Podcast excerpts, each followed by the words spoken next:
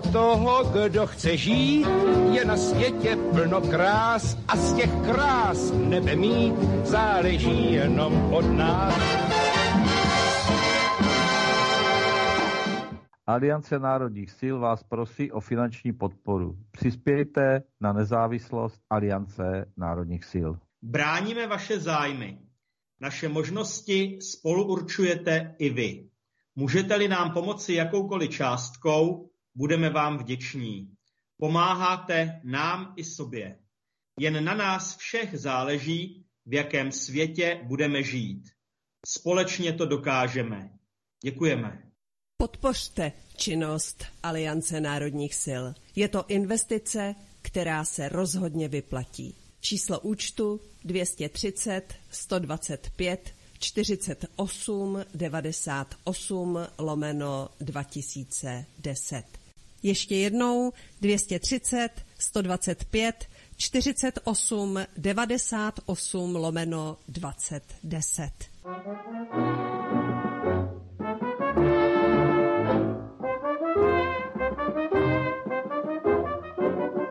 Za větrem plesní věc, nechcem a nebudem, musíme dopředu, o kousek dál. Po proudu, po větru, nechcem a nebudem, to by nás do smetí vítr zavál.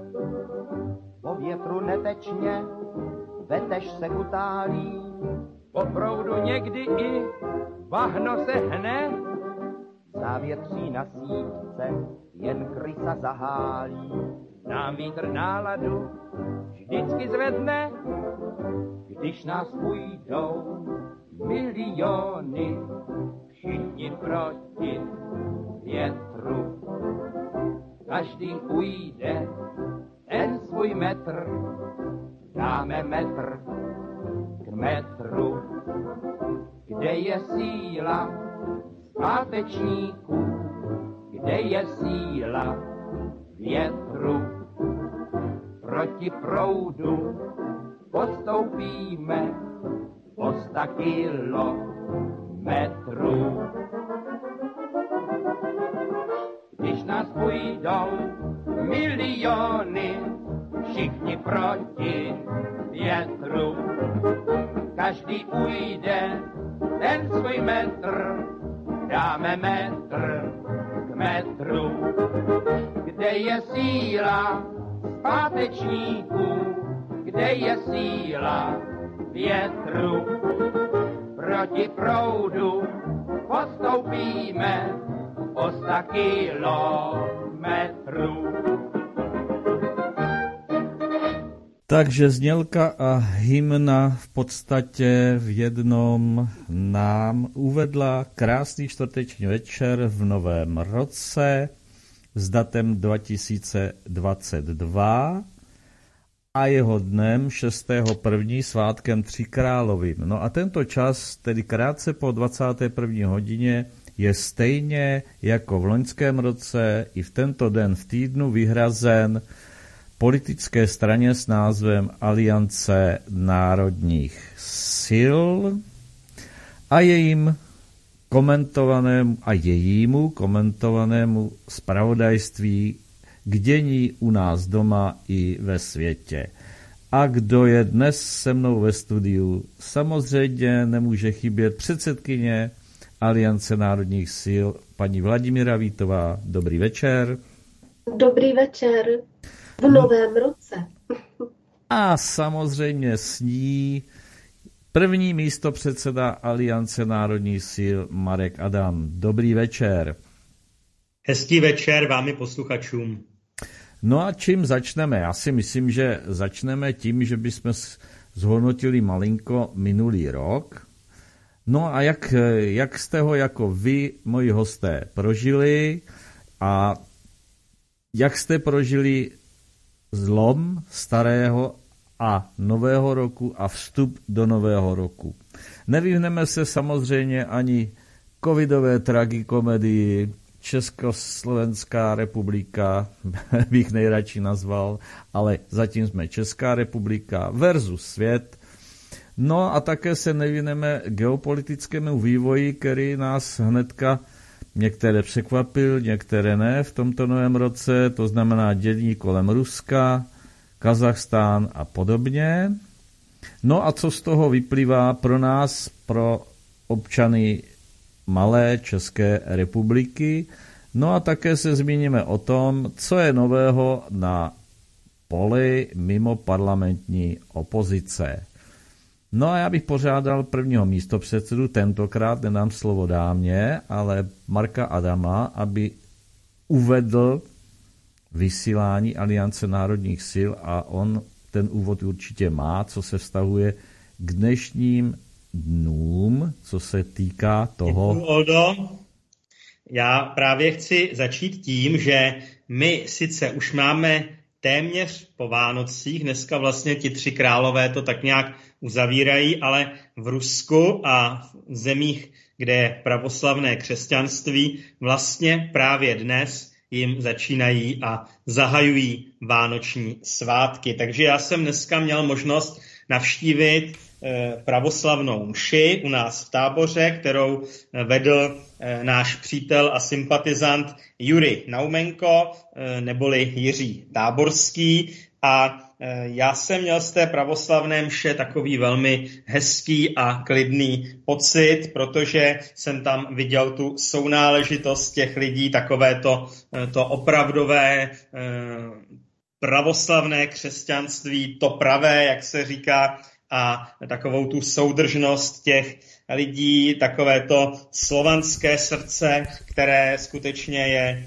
e, takové úplně jiné než tady v tom našem římskokatolickém e, křesťanství. A oni vlastně dnes slaví narození e, bohočlověka Ježíše Krista a mají to spojené potom zítra ještě s nějakou koledou. A já bych právě chtěl říci, abychom vzali na zřetel to, že v Rusku a v zemích s pravoslavím právě nyní mají svátky klidu, míru, pokoje a to samozřejmě bychom měli respektovat a měli bychom i v té mezinárodní geopolitické situaci vlastně k tomu přihlédnout, že oni právě teď slaví Vánoce, které my jsme oslavili vlastně před týdnem a, a pár dny. Takže ta atmosféra těch pravoslavných Vánoc je e, taková velmi srdečná a já tam cítím velkou opravdovost a e, všimněme si, že e, ty naše Vánoce,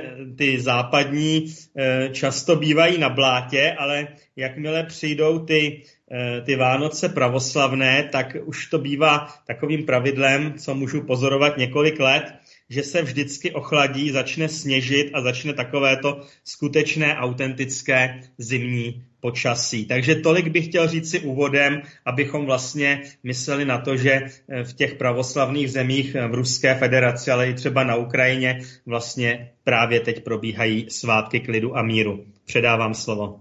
No a já ho hned předám předsedkyní Aliance národních sil paní Vladimíře Vítové. Tak jak Vladimíra Vítová prožila konec roku a začátek roku nového?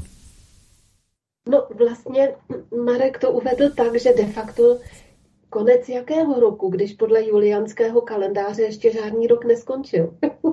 Ale já bych řekla, že my vůbec nemáme čas na rekapitulaci loňského roku, protože asi se k tomu průběžně dostaneme během těch věcí, o kterých budeme hovořit dnes. A já, když dovolíte, tak bych rovnou skočila z mosta do prosta. A to je k té nejaktuálnější události, která se momentálně děje v Kazachstánu. Nebude vám to proti mysli, Oldo? Nebude, je to na vás, je to vaše parketa, je to váš pořád, já si u toho jenom taková malá zdrobnělinka. Tak jo. Eh, a ještě než začneme, tak jsem vás chtěla poprosit, kdybyste řekl posluchačům, že v té druhé půlce nám můžou dávat dotazy a jak jsme se bavili před vysíláním, že pokusíme se i v tom vašem studiu, že by mohli volat i na telefon. Tak kdybyste ještě byl tak laskav a řekl, když tak to číslo telefonu, ale až v té druhé půlce po písničce.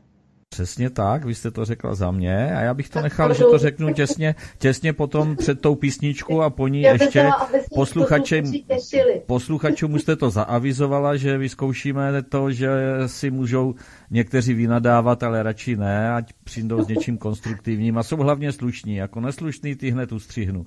Ale slušně, byť jsou, můžou to být oponenti, to tomu my nezabráníme, ale v rámci slušnosti tak určitě si budou moci zavolat na telefon 731 705 772, ale až tu další hodinu, ale můžou využít i mailu, nebo na ten telefon ještě SMS můžou zaslat, a nebo můžou využít mailu, který je svcsbrno dohromady, zavináč post.cz, kde můžou pak, když se bojí něco říct, tak to raději napíši, napsat své dotazy k mým dnešním hostům. Tak a teďka opět Vladimíra Vítová. Děkuji. Takže já jsem, protože je avizováno to téma Kazachstánu, tak jsem se tomu snažila věnovat tak během dnešního dne. Takže začnu rovnou. Jedná se v podstatě opravdu o převrat eh, v Kazachstánu a je to de facto součást agrese USA proti Rusku. A uvedu tady pak jednotlivé věci, na kterých to budu eh, dokazovat. Eh, viděla jsem rozhovor kazašského prezidenta Tokajeva, který zcela jednoznačně řekl, že považuje, teď ho cituji, nepokoje v Kazachstánu za vnější agresi protože podle jeho slov tam operují teroristické gengy, které v zemi vyvolávají nepokoje a mají jednoznačný zahraniční výcvik. A dále řekl, že u Alma Aty probíhá tvrdý boj mezi teroristickými gengy a výsadkáři ministerstva obrany. A ministerstvo vnitra eh, Kazachstánu Eh, poskytlo také informace o obětech, že během nepokojů, ale tahle ta zpráva je z odpoledne. Během nepokojů zahynulo 8 policistů a příslušníků Národní gardy a 317 bylo zraněno. Ti demonstranti údajní eh, získali zbraně, a to nejen od, ozbroj, od ozbrojených příslušníků policie a armády, ale také vyrabovali několik skladů zbraní. Eh, v Alamaatě začala de facto protiteroristická operace a letiště už je pod vládní kontrolou, takže postupují tam systematicky. A podle, už ne odpoledne, to tedy neinterpretuji teď již toho prezidenta Tokájeva, ale podle informací Kazachstán požádal Rusko o pomoc na základě dohody o SKB, Eh, jelikož teď to o SKB vede Rusko a já tady vám řeknu, kdo tam, už jsem viděla i letadla, jak lítají do toho Kazachstánu s těmi vojáky a bude tam vlastně 200 vojáků z Tadžikistánu, 17 z Arménie, 500 z Běloruska a 3000 z Ruska. Takže opravdu se dbá na to, aby, aby to byl takový sestav, aby ta sestava byla z různých států. No a teď tedy, eh, co se tam eh, vlastně stalo. Eh, jinak podle, vlastně ještě dodám, že podle těch posledních informací Vladimír Putin dal tedy přípa, příkaz k přípravě vojenské pomoci a odpovědnost nese náčelník generálního štábu Gerasimov. A je jasné, že vlastně Rusko nemůže za žádných okolností dopustit pád Kazachstánu. Jinými slovy, jeho předání do rukou USA, té americké, po případě pro americké loutkové vládě.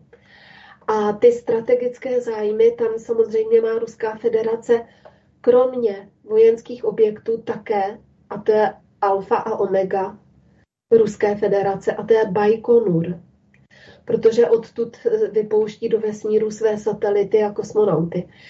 Takže z toho geopolitického hlediska je to ještě daleko strategičtější území než Ukrajina. A proto Rusko jedná velmi rozhodně a velmi rychle. A teď tedy bych v několika stručných bodech řekla, co se tam stalo. A na tom budu dokladovat na těch bodech, že opravdu se jedná o státní převrat pod taktovkou USA. Takže ze začátku začalo to hned 2. Eh, ledna a vypadalo to částečně jako spontánní nepokoje. Je to jednoznačně samozřejmě barevná revoluce, nevím, jak ji nazvali. Kazašská, nebo fakt nevím. Takže ze začátku to vypadalo jako ty spontánní protesty a eh, pak hned vlastně ze dne na den se to přelilo v jakousi snahu o revoluci a pokus o státní převrat. Takže během pár dnů, když říkám, že to začalo 2. ledna, tak se ten Kazachstán ponořil v podstatě do totálního chaosu. Úplně stejně byl ten začátek stejný jako před osmi lety Ukrajina. E, začalo to tam takovými těmi spontánními protesty s nespokojeností vládou, životní úrovní a tak dále. To vyhnalo ty lidi do ulic.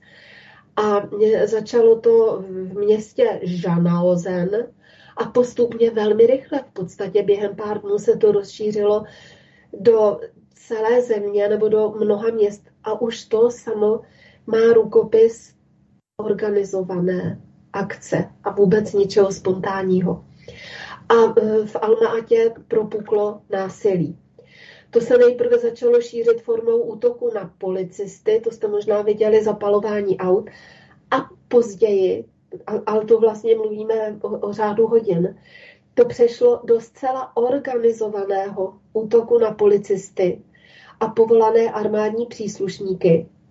A ti demonstranti, demonstranti se dostali ke zbraním. A jak jsem říkala ze začátku, buď je odebírali těm policistům nebo vojákům, anebo najednou u nich byly vidět americké zbraně. A na základě toho taky vystoupil v televizi ten prezident Kazachstánu. Takže oni zapálili radnici, prokuraturu v Almaatě, vtrhli do parlamentu, do rezidence prezidenta, tu vyrabovali a e, ten prezident tedy avizoval, že odvolá vládu a bude jmenovat úřednickou. Dále slíbil, že ceny plynu klesnou, benzínu, nafty a tak dále a že to bude všechno řešit. A také oznámil, že se stává šéfem Rady bezpečnosti republiky a odvolal z ní prvního prezidenta Kazachstánu Nazarbajeva. Ale samozřejmě, že nic z toho nepomohlo, jako v té Ukrajině, tam, kdyby se eh, postavili i v tom Kazachstánu na hlavu, tak eh, tam nejde o to, aby se tam něco vyřešilo, tam jde o to, aby tam prostě eh, byl velký konflikt. Takže ti demonstranti, demonstranti na to vůbec nebrali zřetel, a napadali další vládní budovy, redakce novin, médií, obsadili letiště. To už jsem říkala, že má zpátky v rukou ta vláda a začali rabovat bankomaty. Došlo také ke střelbě, říkala jsem o těch, o těch obětech a vlastně ovládli i výbor pro národní bezpečnost, to je bývalá KGB, a v tom Kazachstánu byl tady vyhlášen výjimečný stav. A teď budu říkat, jako na, na těch věcech to budete překvapeni, jak to tam šlo, jak přes kopírák, jako v jiných zemích a budu zcela konkrétní. Takže za prvé, došlo tam k velmi rychlému rozběhu násilí, k vysoké organizovanosti chuligánských živlů a jak říká prezident Kazachstánu Gengu. Za druhé, najednou z ničeho nic mnozí demonstranti měli, byli ze dne na den vyzbrojeni zbraněmi a samopaly. Za třetí, je zřejmé, že ty protesty v Kazachstánu koordinuje přední představitel opozice, jmenuje se Muchtar Abliazov, a on byl koncem 90. let kazašským ministrem energetiky a obchodu. Ale právě po roztržce s prezidentem Nazarbajevem odstoupil.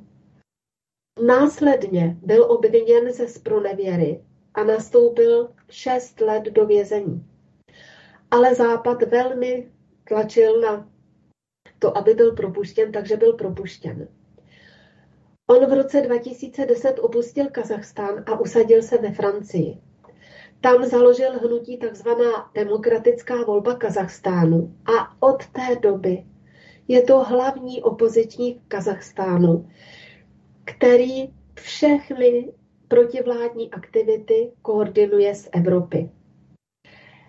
Dále se v, objevila v Kazachstánu takzvaná skupina Nexta, která organizovala ten protivládní Majdan v Bělorusku. Takže zase jasný protivládní lídr opozice, který vše řídí ze západní Evropy, ta samá skupina, která se snažila o Majdan v Bělorusku. A teď jaké mají ty demonstranti požadavky? Za první, okamžité propuštění všech politických vězňů. Za druhé, úplná, úplná rezignace prezidenta a celé vlády. Jenom připomínám, že prezident nerezignoval, ale tu vládu odvolal a řekl, že bude úřednická. Za třetí, chtějí vytvoření prozatímní vlády renomovaných a veřejných občanů. Jinými slovy těch lidí, které připravili neziskovky, anebo ti, kteří byli placeni a připravováni západem. Jestli si vzpomínáte, tohle taky unikly ty materiály, když to bylo v Bělorusku a tam byly podobné, eh, podobné direktivy, co mají chtít eh, ti demonstranti, eh, jak, jaký mají mít program. Takže to je obdobné. A teď, a to je nejdůležitější, čtvrtý zásadní požadavek, vystoupení ze všech spojenectví s Ruskem. Kromě toho tam je také nabaleno to, že chtějí zastavit očkování, dopravu zdarma, zvýšení životní úrovně, různé sociální požadavky a tak dále, ale to není podstatné. Nejpodstatnější je právě ten bod číslo čtyři, to, že požadají, požadují vystoupení ze všech spojenectví s Ruskem. A je to, jak jsem řekla, úplně stejné jako v tom eh, Bělorusku. Zajímavá je reakce médií a to i našich, když ty naše jsou zase takový papeštější než papež, ale těch západních a speciálně amerických. Um, oni to nijak vášnivě nekomentují jako tu Ukrajinu. Vlastně ani po Rusku nic nechtějí zatím, ale vypadá to, že ta situace už je jiná. Oni jenom to o tom informují. Takže vlastně nevyzývá ten západ k zasahování do vnitřních záležitostí Ruska, jako to bylo dřív. A ještě je důležité, že o té situaci v Kazachstánu vedl telefonický hovor přímo eh, Vladimír Putin s prezidentem Lukašenkem a s prezidentem Kazachstánu. Nevím, jestli měli přímo trojkonferenci, ale hovořili, vypadá to tak, všichni tři dohromady.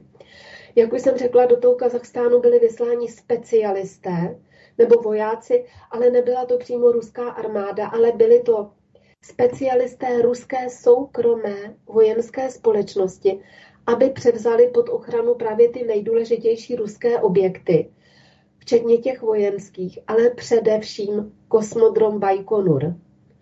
A to nemám informace třeba staré hodinu, ale předpokládám, že se to podařilo. Dále je nutné si uvědomit, že v Kazachstánu se nacházejí ohromné bohaté zdroje ropy, zemního plynu, uranu a dalších nerostných surovin. Že jde o tak strategickou zemi a důležitou pro Rusko, tak stejně tak tedy i pro Čínu.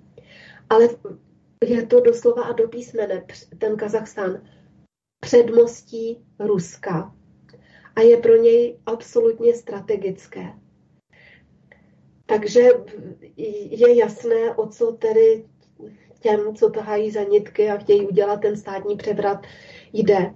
A pak je ještě také důležité vědět, že 10. to je v pondělí, 10. ledna má být strategické jednání Ruské federace a USA. Má být eh, tak telekonference Vladimíra Putina a Joe Bidena. A na to o bezpečnostních zárukách a v podstatě v pondělí, pokud jsem slyšela některé ty analytiky, tak říkají, že začíná ta Jalta 2 a že se má jednat, začít jednat o bezpečnostních zárukách a v podstatě o změně mocenských pozic ve světě. Takže tohle to jsou v kostce.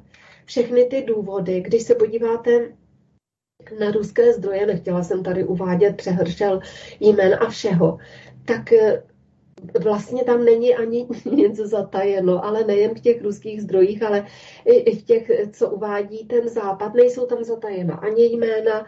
A teď, když si dáte ta jména do souvislosti, třeba z boji v Sýrii a s ISIL, tak najednou je to všechno jasné. My třeba ta jména neznáme, ale vycházím tedy z těch analytiků, kteří se tou situací v tom daném regionu zahraničních analytiků dlouhodobě zabývají, takže to dokážou všechno dát do souvislostí. Takže takhle to teď momentálně vypadá v tom Kazachstánu. Jestli mě chcete doplnit, tak prosím. Marek Adam? Tak já musím s Vladimírou naprosto souhlasit v tom, že to je další ze série takzvaných barevných revolucí. Já bych to technicky označil jako Majdan 22 a všimněme si, jaký to má třeba vliv na dění vlastně na těch cenách třeba bitcoinové měny, jo? Jak, jak ten vliv toho dění na tom, v tom Kazachstánu eh, ovlivňuje vlastně cenu bitcoinu. Já to vnímám jako provokaci ze strany západu, je to určitě živené západem, je to snaha vyprovokovat Rusko eh, v rámci toho kontextu novodobého Drang nach Osten, který vlastně pozorujeme již téměř 8 let a Eh, mně třeba stačí, když si přečtu komentář eh, šéfky sněmovny paní Markéty Pekarové Adamové, jenom chci říct, že není moje příbuzná, která nezná kontext a v podstatě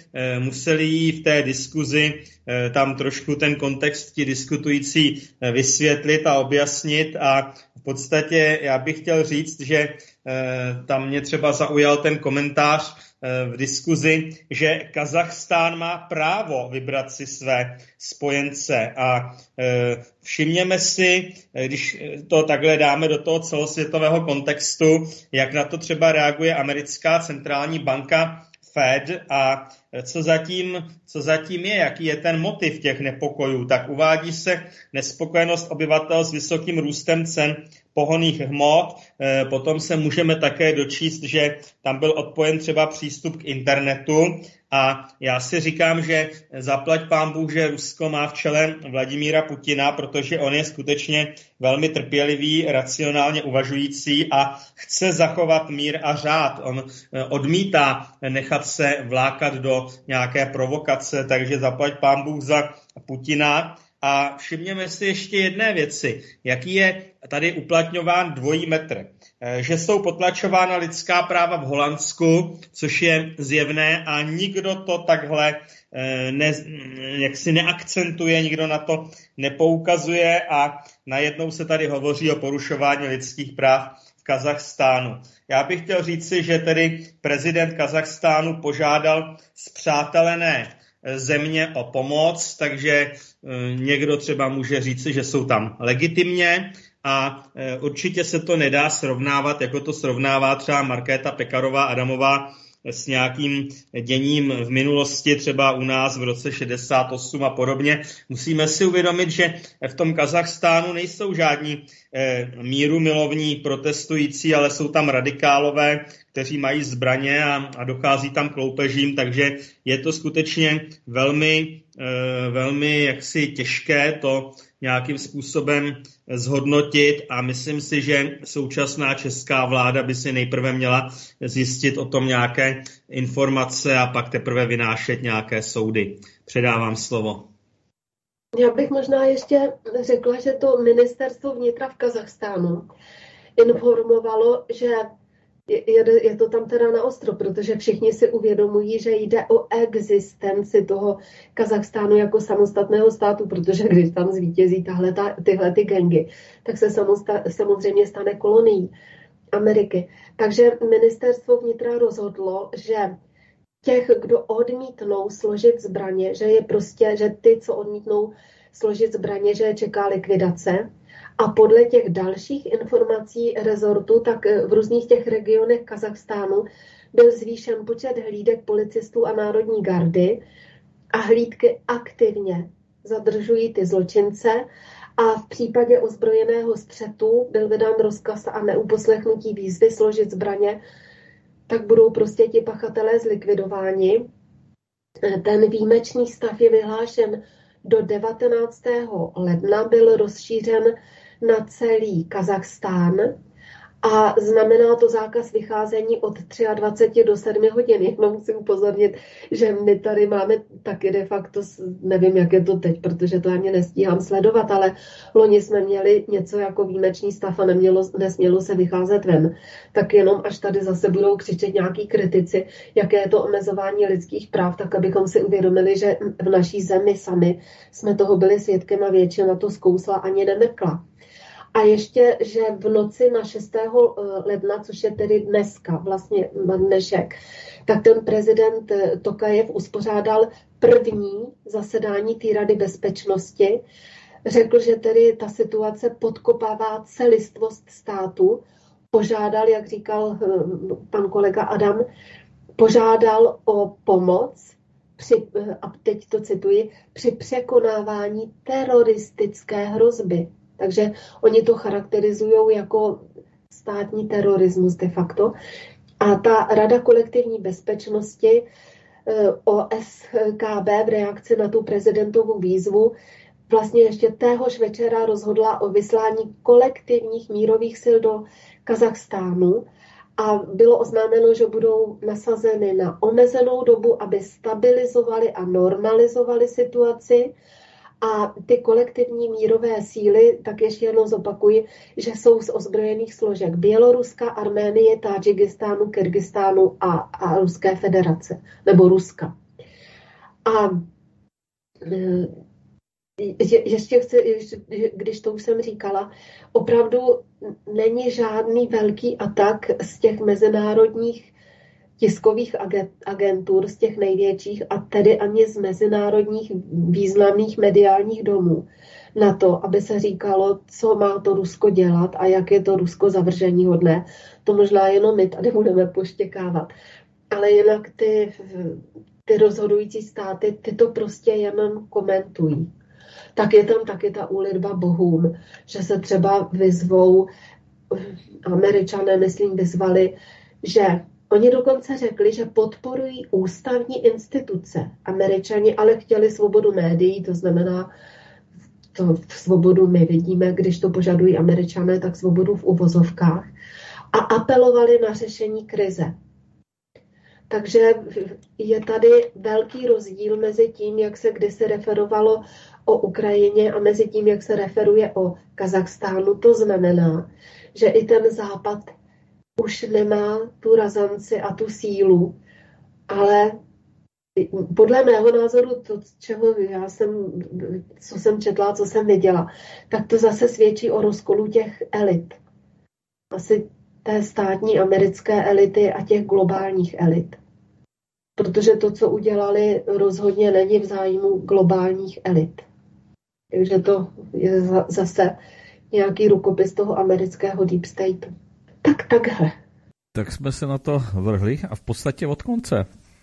Ani jsme se, ani jsme se nezastavili na začátku, jak jste, jak jste prožili ten přelom do nového roku a, a vrhli jsme se do toho rovnýma nohama, do té situace, která je. Já jenom k, taková... Ale par... pardon, já jsem říkala, že na to vůbec není čas. že je tolik věcí najednou nových, že nějaká rekapitulace naše loňského roku, tak možná na konci. možná na konci, jestli na to přijde. No a co říkáte na paralelu takovou sportovní, eh, a ona se týká vlastně toho druhého tématu a, a to tak eh, odstavení Jovaka no, eh, No, tak teď. Novaka, Novaka Djokoviče, tak, už se to popletl, už se to motal, motal zpátky. E, v Austrálii do karanténního centra. On napřed zůstal na letišti, že ty zprávy byly všelijaké. Já jenom, když to takhle uvedu, tady tuto skutečnost, tak mě prostě e, fascinuje to, že by tento člověk byl tak hloupý, aby si dopředu nějakým způsobem neza, nezabezpečil potřebné doklady a dokumenty nebo jeho, jeho management týmový, aby to, a ještě kor to nějakým způsobem si neposichroval, protože všichni víme, že je to jeden z mála neočkovaných. Je paradox, co jsem ještě si takhle dočet po, tě, po tom, když jsem se pídil, jestli je v tom on sám, ale na ten turnaj údajně ještě mělo přiletět dalších 25 neočkovaných hráčů. A o těch není absolutně žádná zmínka. No ale samozřejmě jsou takové už ty řeči a od našich taky chytrých hlav, jak s tím chtěl eh, Novak nějakým způsobem vydrbat a tak dále. Když budu vulgární, tak jak to přímo někdo uvádí. Jeden velice známý cestovatel, který se mě opravdu znusil, tak eh, ten, a je to mimo jiné také eh, novinář, tak ten to takhle nazval odskočíme na chvíličku od tématu Ruska a kolem dokola. Jaký je váš názor na to, paní Vítová?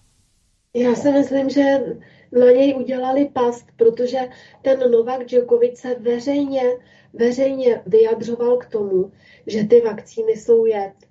Nevím, jak to říkali ti ostatní tenisti, já se teda sportem moc nezabývám, ale ani tohleto jeho veřejné vyjádření mě nemnulo a stal se mi sympatickým. Takže si myslím, že i kdyby tam měl papíry úplně v pořádku, že vždycky se něco najde. Dokonce jsem zjistila, že běží mm, v česk, ne v české televizi nebo nevím na jakým kanále, kanále nějaký pořád právě o tom, a má to x dílu, je to jako dokument, jak ti lidé přilétají do Austrálie. A mně se to zdálo strašně divný. Jak o, o tomhle může být dokument, který má třeba 50 dílů to, co se děje, když oni přelítají, jak se jich ptají, kde byli, jak je prohledávají. Jako fakt je mi to strašně divný, že speciálně o tom, jak se přilétá do Austrálie česká televize, promítá několika dílný, do, vypadá to jako seriál, ne dokument, dokumentární, dokumentární seriál. Něco jako nějaký to live, že tam prostě oni jsou, je, není vůbec tam nic hráno. No ale co mně se zdá nejdůležitější, že ten srbský prezident řekl, že celá Austrálie za ním stojí. Oni se ho naprosto zastali. Takže já si myslím, teda Austrálie, celé Srbsko. Takže já si myslím, že chudáka tam budou držet a v podstatě, že z něj udělají exemplární příklad, něco jako byl kdysi ten, eh, byl to šachista, Bob Fischer, který řekl, když, byli, když se zřítili, zřítili ty věže, nebo když byly napadeny, když byla napadena ta dvojčata, tak řekl, že to je nejkrásnější den v jeho životě. A on byl tenkrát na Islandu a už se nesměl vrátit do Ameriky, byl na něj vydán zatykač. A to byla taková taky figura velmi známá ze sportu, který nesouzněl s tou oficiální doktrínou, co museli říkat všichni a o čem psala všechna světová média. Takže podle mě je v téhle roli teď ten Novak Djokovic. Já to jenom doplním, ale to mimo. Eh, Novak Djokovic dokazuje vlastně jenom to, co nelze sfalšovat. Jeho úspěchy, není to kolektivní hra, je to hra jednotlivců, no a nikdo to za něho nevy, nevyhrá ústy a ničím, ale jenom tím, co dokázala. Eh, mě fascinoval třeba eh, i jeho protivník velký, který ho v podstatě, když to řeknu česky, sepsul, že prostě má to, co si zasloužil a tak dál a tak podobně. Já si myslím, že to je taková, jak se říká, předehra, já, já jsem to nazval erotická předehra před olympijskými hrami. To bude ještě další díl to ještě uvidíme, kam se to bude všechno ty věrchušky točit a naklánět. Ale k tomu dojdeme ještě eh, ke covidu, naše věrchuška, ministr pan Válek, ale nebudeme odbočovat. Co Marek Adam k tématu Novaka Djokoviče a Austrálie? Open. Tak já, já to chápu jako, že to je vlastně posun diskurzu, jo? protože najednou tady vlastně ten covidový a vakcinační diskurs se nám tady obrací a to já chápu jako, že to je v podstatě dobré znamení, takže možná, že ten rok 2022 bude třeba i ve znamení určitého obratu, kdy najednou se vlastně, jak se mu pořád tam předhazuje, že je jakoby VIP a privilegovaný, tak najednou vlastně to vytváří takový diskurs, že ti neočkovaní jsou ti VIP.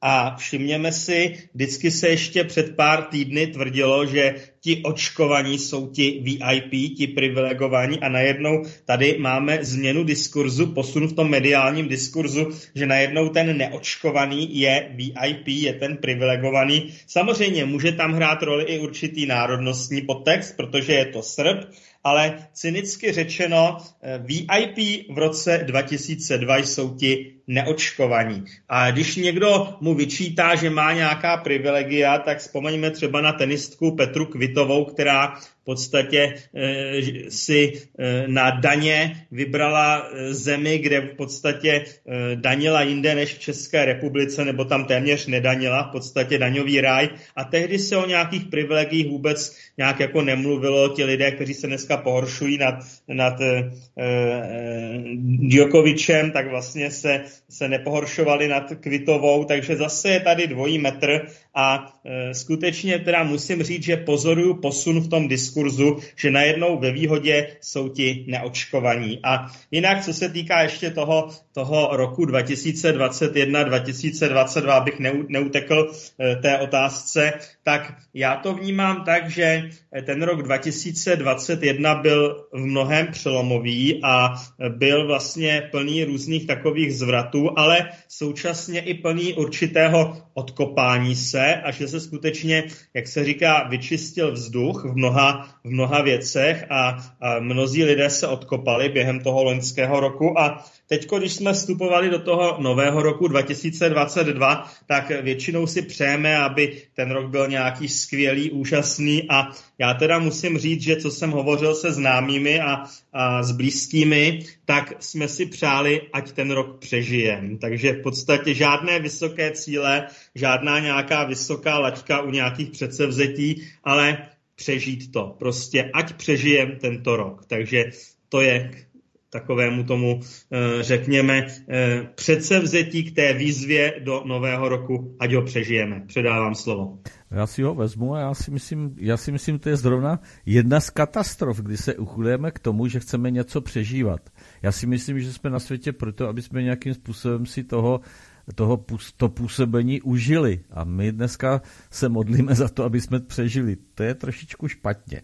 A vrátím se ještě k tomu Novaku Djokovičovi a a to jenom tak paralelně, že vlastně on Eh, si stojí za svým, nemění svůj názor od začátku, to znamená, není očkován, není to, umí tenis hrát, takže sponzoři eh, po něm pasou a zatím ho nějakým způsobem nedehonestují, protože asi má nemalé. On sám jako člověk v podstatě pomáhá velice Srbsku, protože on tam má nějakou nadaci a ze svých peněz eh, financuje všechno možné, když si to lidé přečtou.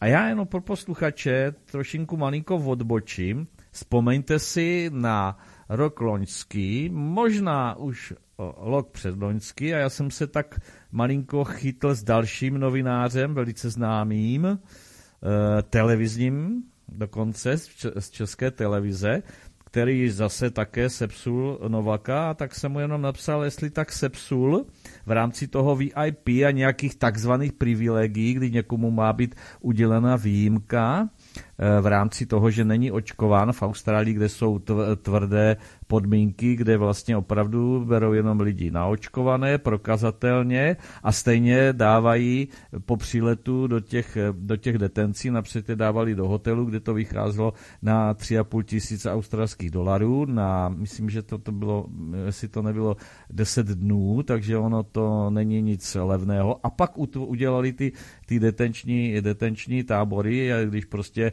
Eh, všichni lidé, kteří eh, přiletěli, tak eh, na to ty peníze neměli, tak to udělali malinko jinak.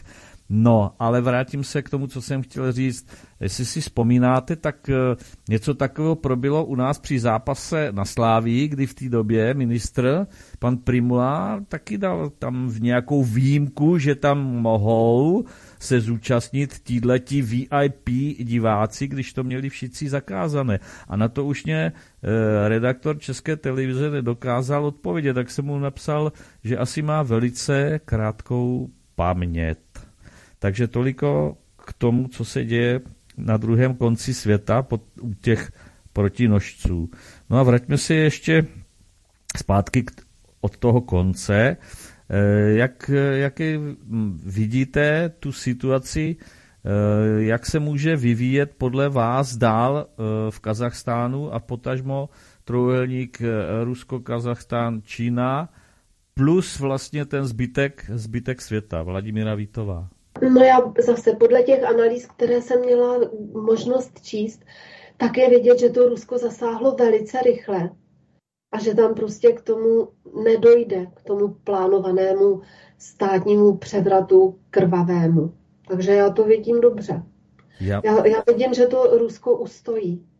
Já vám do, položím ještě takovou doplňující otázku, ona s tím souvisí, protože v podstatě je, já nevím, jaké problémy, a samozřejmě, že jsou v každé společnosti, ať se nazývá jak chce, jaké jsou v Kazachstánu, ale myslím si, že tam v podstatě všechno skvétalo, teď eh, se, nevím, proč se Astana přejmenovala, protože to bylo nově vybudované město na, já nevím, jak se to jmenuje, ta Alma, nebo tak nějak, Almaty, mám pocit, na hlavní město teďka už není Astana, ale Almaty. A takže mm, prostě že tam došlo eh, k tomu jen, že prostě, že by vlastně sice jakoby o 100% zvedli cenu nějakého skapalněného plynu a byla z toho mela, ale je zajímavá ta věc, že eh, jestli jsou tam problémy, že zase na to nikdo neopoz, neupozorňuje nějak tak po delší dobu, ale nebo z čistého, z čistého nebe přiletí rána a je tam, je tam velká mela a je problém, neřeklo se teda, kolik, eh, kolik je tam mrtvých třeba ze strany těch, kteří protestují a jak je to, jak je to tam eh, s, s rozložením. Je tam 12 až 13 mrtvých těch příslušníků nějaké té, eh, té pořádkových sil, to znamená policistů. Dohovořilo se tam dokonce, je to strašně morbidní, ale o to, že asi dvou byli sťaty sťatý hlavy. Je to takové smutné, ale když to, co jsem chtěl říct,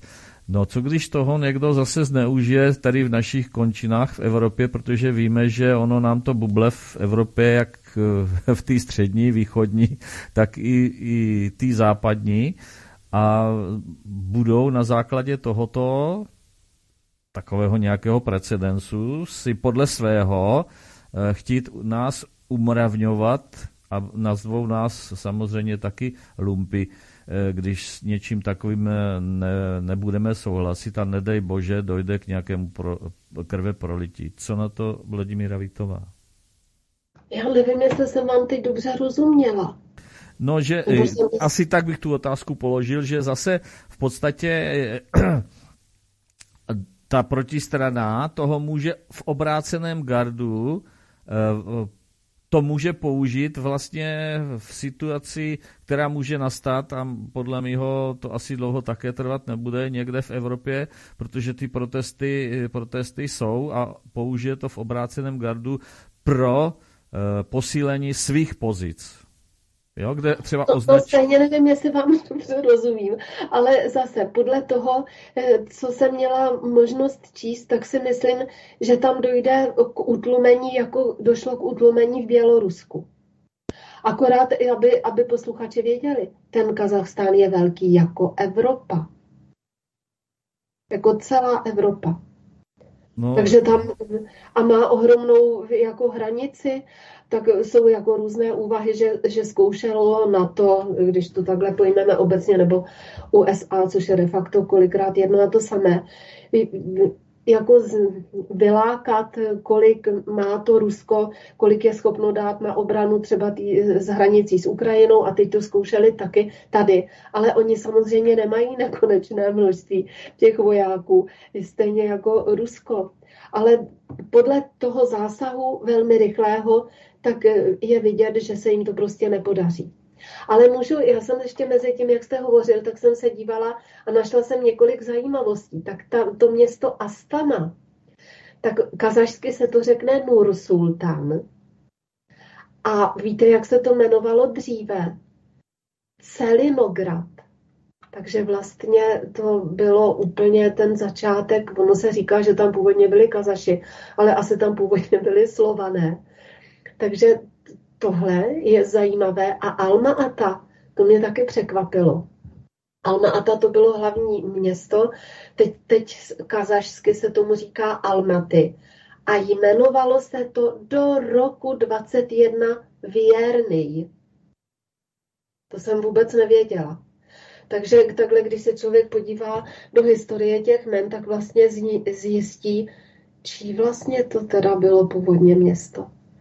Ale vy, ještě vy, jak jste zmínil tu Astanu a Almatu, tak ono se říká, že ta Astana byla vystavěna v tom původním plánu těmi globalisty, že to bude takové jedno z těch globalistických center, proto se to de facto vystavilo skoro na zelené louce.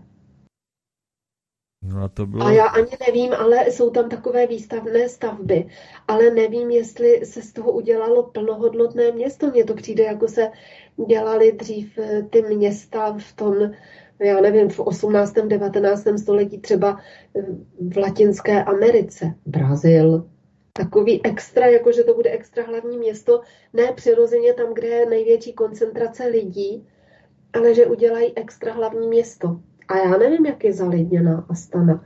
Ani vlastně nevím, eh, co všechno se tam z těch staveb podařilo eh, udělat, protože oni sice běhají prezentace, ale na nich je vidět, že jsou to architektonické plány. Jak teď mají ti architekti eh, nejrůznější programy, že vlastně, když se nedíváte pozorně, tak to vypadá jako realita. Ale to, co jsem viděla já, tak nebylo reálné město. Ale můžeme se na to mrknout i během vysílání současný stav Astany. No to je právě to, co, co je vlastně pro nás zkreslující, že vy jste uvedla, že, že tu Astanu vlastně vystavili jakoby ty síly, jestli jsem dobře rozuměl, pro, pro západní jako takový nějaký výstavní... No asi, asi jako úplně globalistické. Ono se říká, že tam mělo být jedno z těch, mm-hmm. ne úplně to nejhlavnější centrum, ale jako tady v tomhle území centrum těch globalistů, jak se přesouvá ta moc a bude jiné dělení světa no. i nehledě na to, co se děje teď. Takže už to měli v plánu dlouho a proto tam začali tu Astanu stavět. To, bylo to po rozpadu. Toho, no a u toho, u toho, byl, u toho byl pořád v té době Ursultan Nazarbájev který je tam do dneska, že jo? je sice teďka jakoby upozadněn a to je právě to, co spoustu lidí může v tomto vývoji také mást, nemyslíte? No jasně, protože se nevyznáme ani v těch jménech, ani přesně kde co leží, neznáme tu historii. Takže já, jak jsem říkala, já při těchto těch svých eh, řečech vycházím z, většinou tedy z těch ruských, ale i ze západních analytiků, kteří se tomu věnují dlouhodobě, takže to znají bezpečně. Takhle nám se to pak může slít. A vždycky te, ty jejich úvahy, teď mám na mysli, já nevím, třeba, nevím, jestli zrovna chazím, můžu se pak podívat na ty analytiky, ale že, že vždycky ty jejich analýzy jako to dobře rozkrejou a dopadne to podle těch jejich předpokladů. Protože každá ta světová a jakákoliv situace, to není jako, že že se neví, jak to dopadne. Když znáte dobře interpretovat ty vstupní, ta vstupní fakta, tak to vždycky dopadne, jako byste znali tu matematiku. Takže ne, že by někdo věštěl z té koule, ale proto jsem tady několikrát zdůraznila, že třeba oni na základě více těch faktorů, ale já jsem zdůraznila ten jeden, tím, jak to Rusko rychle zasáhlo a co se tam všechno děje v podstatě z hodiny na hodinu a jak už eh, zabránili nebo mají ty vládní jednotky zase pod kontrolou letiště a hned se tam letělo, letěli ty, eh, ti ruští vojáci na Bajkonur. Ta reakce byla tak rychlá, že je jasné, že se to tam nerozvine. Marek Adam má k tomuto tématu ještě něco, co by dodal?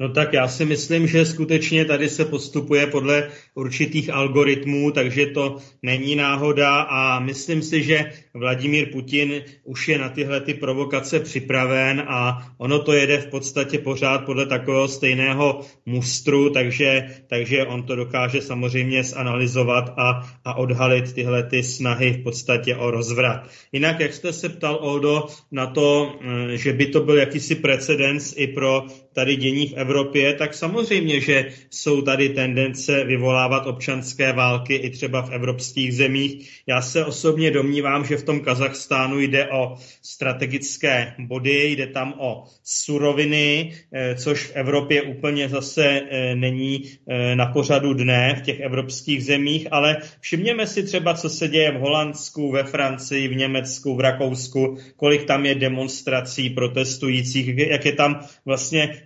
zacházeno a zasahováno proti těm demonstrantům a tady nejsou porušována lidská práva, jo? takže kde jsou teď ti, ti mluvčí lidských práv a ty neziskovky a podobně. Takže je to samozřejmě vysoce, vysoce selektivní, ale jak říkám, já se domnívám, že v tom Kazachstánu na prvním místě jde o to, jakoby vklínit se do toho Ruska, proniknout dál na ten východ a samozřejmě rozvracet tu jednotu toho Ruska, ale naštěstí teda ten Kazachstán to ustojí a, a v podstatě eh, tam moc dobře ví ten prezident, eh, kdo je jeho zpřátelená země a kdo je rozvraceč. Takže tolik tomu z mé strany.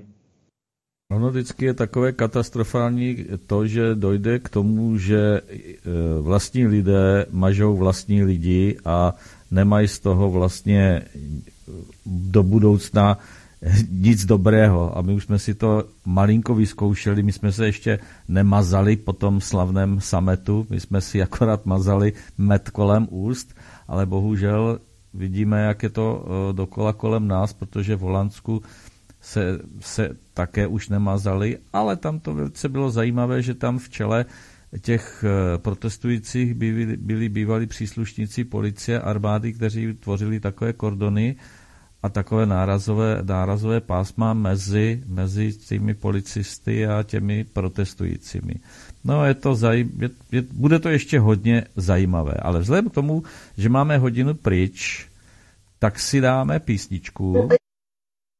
Prosila o krátce o slovo. Dobře, takže, takže ještě necháme já, já chci říct, že já doufám, že u nás k tomu opravdu nedojde. A teď vám řeknu proč. Na základě vědeckých důkazů. Já bych tady zmínila, dneska mi poslal jeden pan kolega, jednoho rumunsko-francouzského sociálního psychologa, jmenoval se Serge Moskoviči.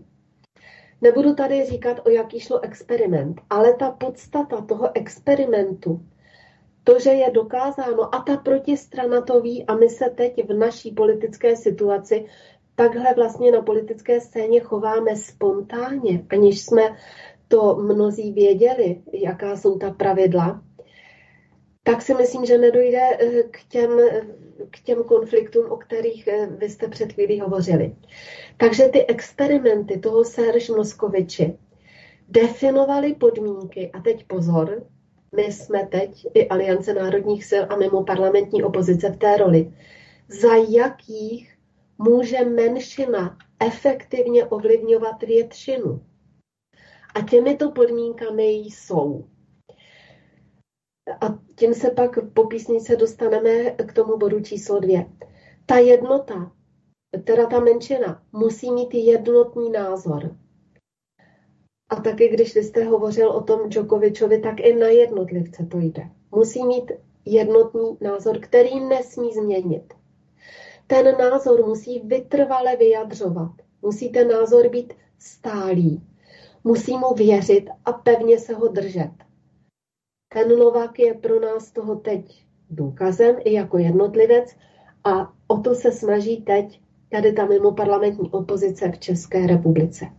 Dále musí se odolat tlaku většiny na změnu názoru. Prostě nesmí se podlehnout, nesmí se nechat ta menšina rozdrobit v té jednotě toho názoru, nesmí se tam nikdo nechat koupit. Dále tam musí být konzistence v argumentaci a vystupování. To musí být konzistentní stále. Nesmí tam být jako velké výkyvy. A dále, a to také děláme i díky svobodnému vysílači, informační bombardování všemi dostupnými prostředky, včetně svobodného vysílače, včetně sociálních sítí, včetně osobního kontaktu, teď třeba na těch demonstracích, o kterých budeme také hovořit to neustále při, jde o to, aby se neustále připomínaly důsledky teď jsem se teda úplně přehodila k tomu bodu dvě, to se týká té tý vakcinace, aby se neustále připomínaly důsledky toho většinového rozhodnutí. A to nakonec přiměje některé, některé ty členy té většiny. V souvislosti teď třeba s tím třetím, čtvrtým, teď už avizoval Kubek, jsem slyšela čtvrté, páté očkování. Takže to, to pak přiměje některé členy té většiny ke kritickému myšlení, i když to nevidí v televizi, a k přehodnocení vlastních postojů, anebo třeba aspoň k pochybnostem o správnosti těch jejich dosavadních postojů. A to může vést k odložení rozhodnutí. A to se týká speciálně toho očkování, dokud se nezačnou ty lidi zjišťovat další informace. A stejně jako se říká, že ten globální prediktor používá ty jednotlivé státy a ty jejich mocenské složky ke strukturnímu řízení společnosti, že když máte v ruce ministerstvo vnitra nebo obranu, tak je to rychlé.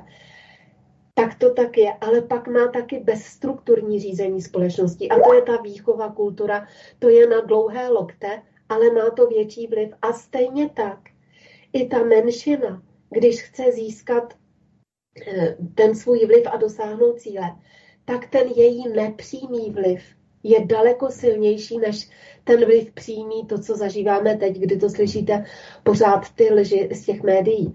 A ty další experimenty prokázaly, že ten nepřímý vliv té menšiny na většinu je velmi silný a je nesmírně podceňován.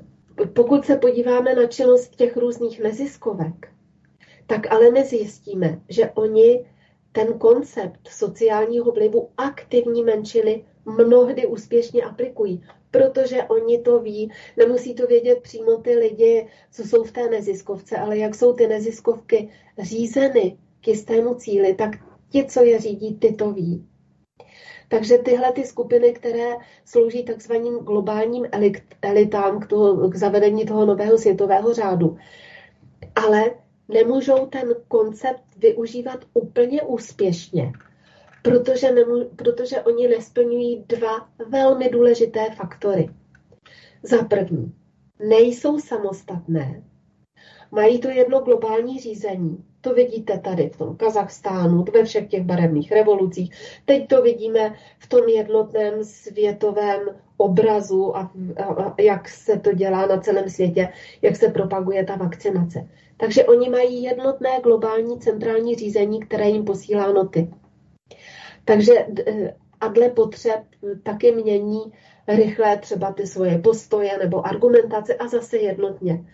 Třeba tady jsme byli na mrtvici z toho, když někdo řekl, že to je, myslím, že Kubek řekl, že to je pandemie neočkovaných. Ale to se tak neříkalo jenom u nás, to se říkalo ve všech zemích a bylo to ve všech médiích. Jenže člověk nemá čas sledovat, co se kde říká, ale byl to prostě centrálně vypuštěn termín, který má ta vláda říkat a všichni to používali.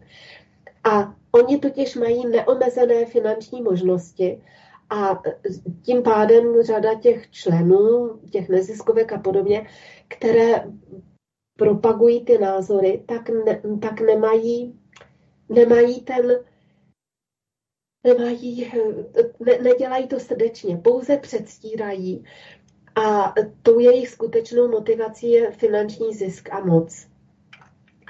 V České republice, co se týče politiky, byl takovým ukázkovým, takovou skupinou ten milion chvilek.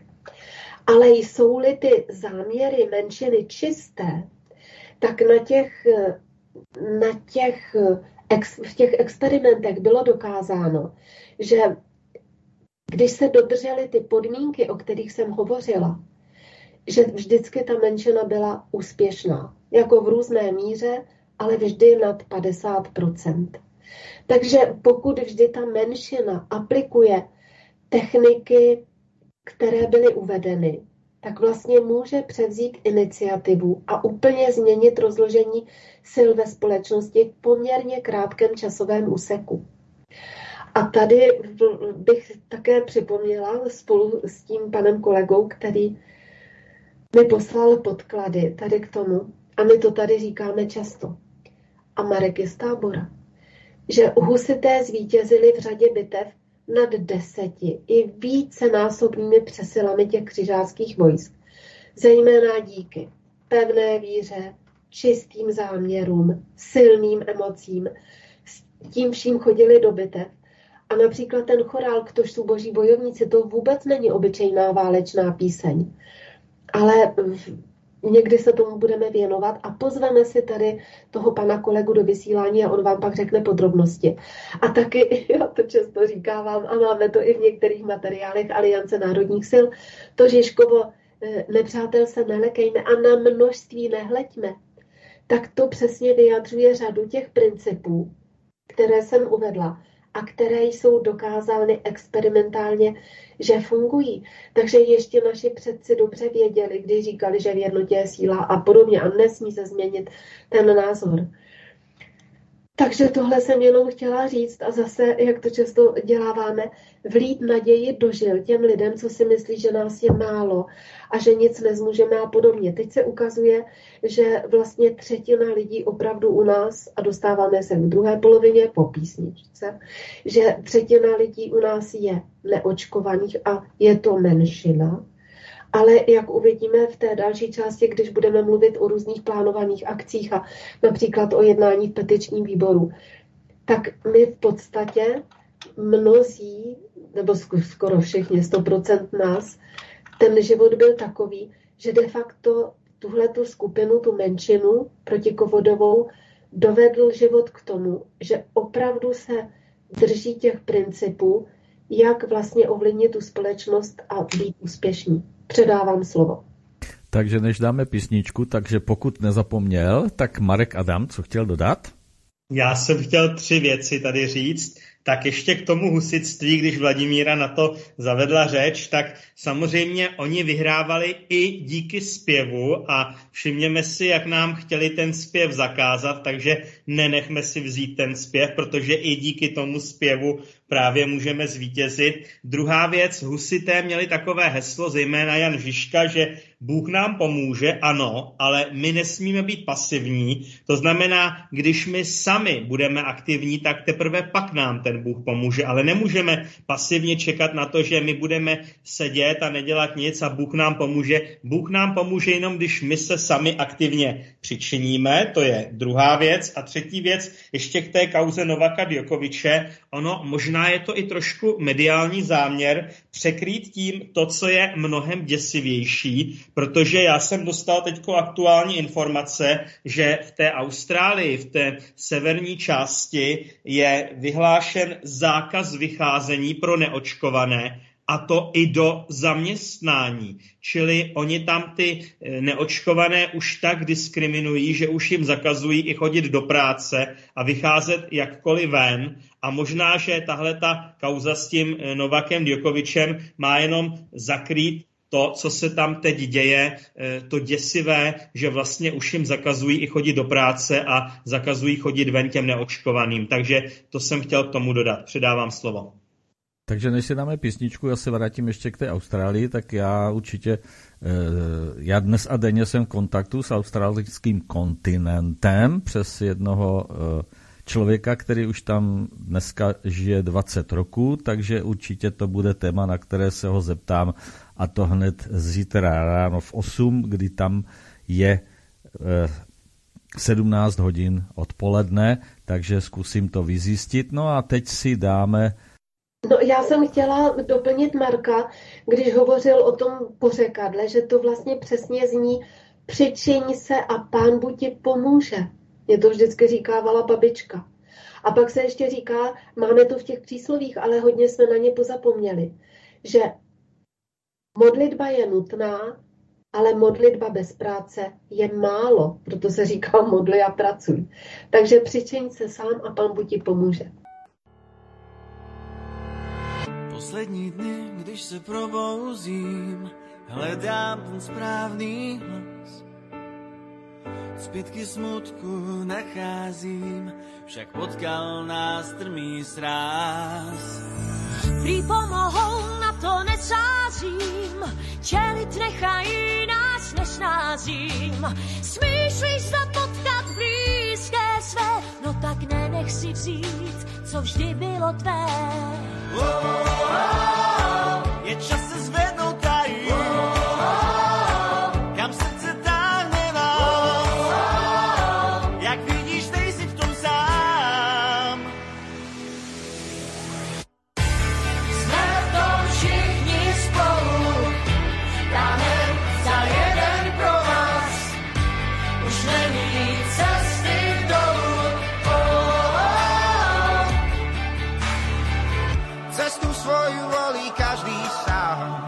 čelíme vlastným nástrahám. Je plná prekážok a sem tam kľukatá. Otec vždy vravieval, že každý krok sa rátá. Máš v ruce karty, tak začni už hrát. Když nejdou trumfy, nesmíš to vzdát. Ty sobě šanci vždyť souzení má.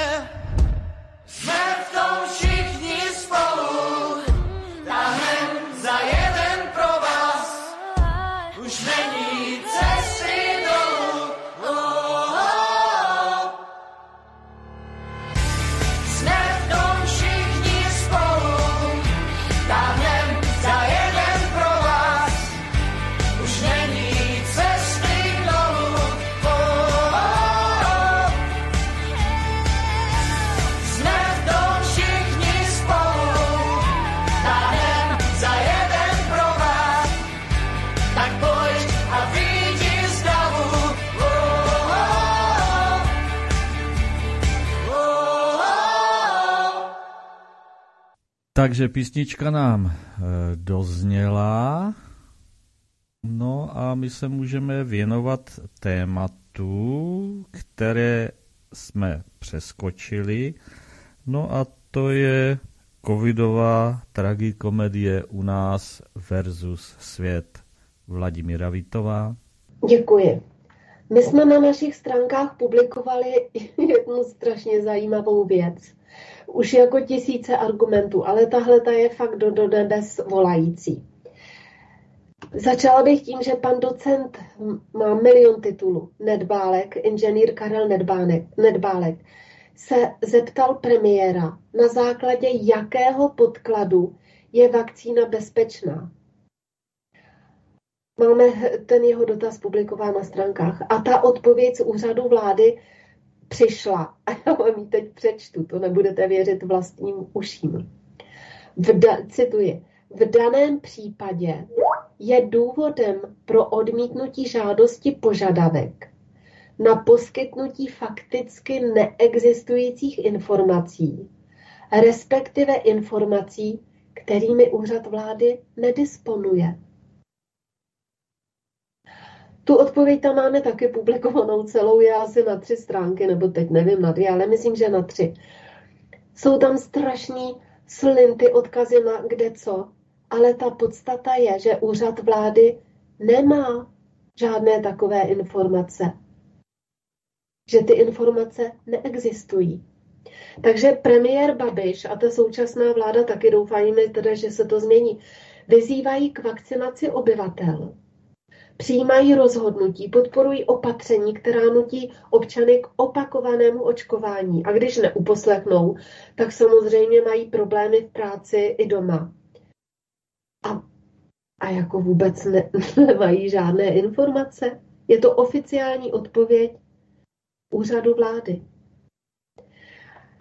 My tam máme na těch našich stránkách také eh, několik zajímavých studií.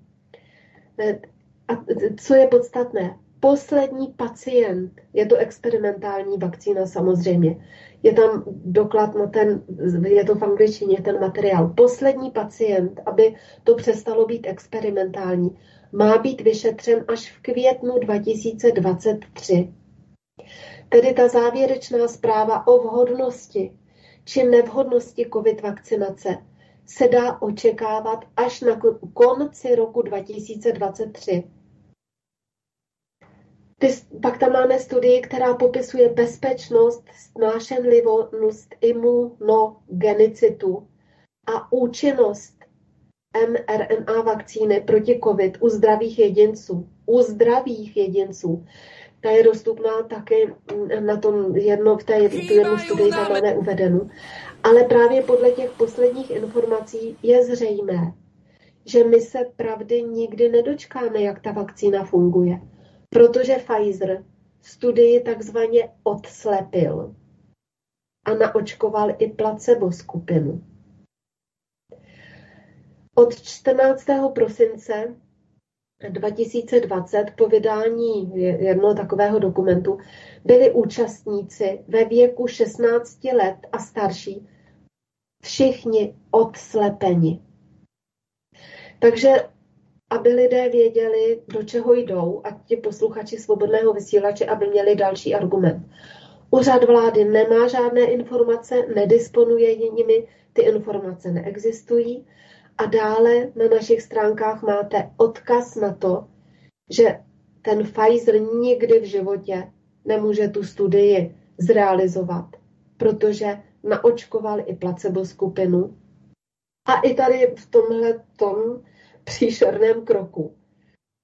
Tak poslední pacient má být vyšetřen v květnu 2023, to je podle materiálu Evropské unie, takže závěrečná zpráva, a to taky se přímo cituje z toho materiálu, o vhodnosti či nevhodnosti COVID vakcinace se očekává na konci roku 2023. Takže to se mi zdálo opravdu velmi zásadní. Podívejte se na to, prosím vás, na stránkách Aliance národních sil a používejte tyhle argumenty přesně v tom duchu, jak jsem hovořila před chvílí.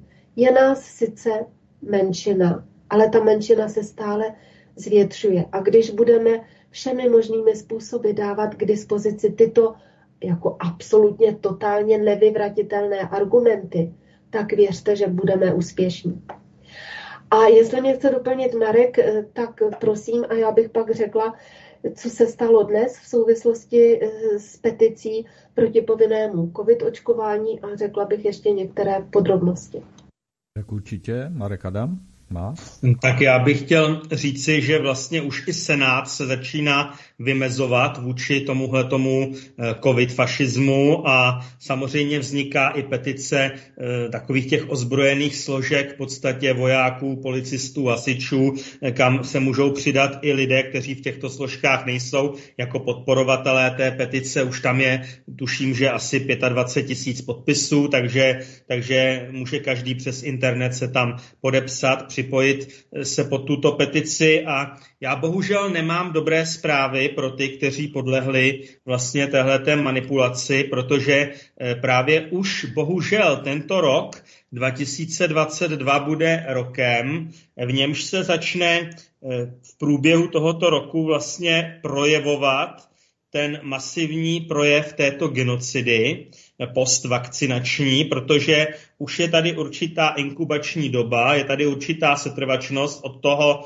prvního uh, vpíchnutí této experimentální genové terapie. A odmítám tomu říkat očkování, protože to žádné očkování v klasickém slova smyslu není. A jediné, co můžu poradit, doufám, že nebudu obviněn z nějakého šíření poplašné zprávy a podobně, ale jediné, co můžu poradit těm lidem, kteří už vlastně prozřeli a e, ztratili důvěru v tento tento projekt, tak vlastně, aby už nechodili na další dávky. Jo? Oni sice spadnou formálně jakoby zase mezi nás neočkované, když samozřejmě eh, ta vakcína je nevratná, ale ale e, aby teda jakoby si nezhoršovali tu imunitu, e, neoslabovali tu svoji přirozenou imunitu dalšími a dalšími dávkami té takzvané vakcíny, té genové terapie.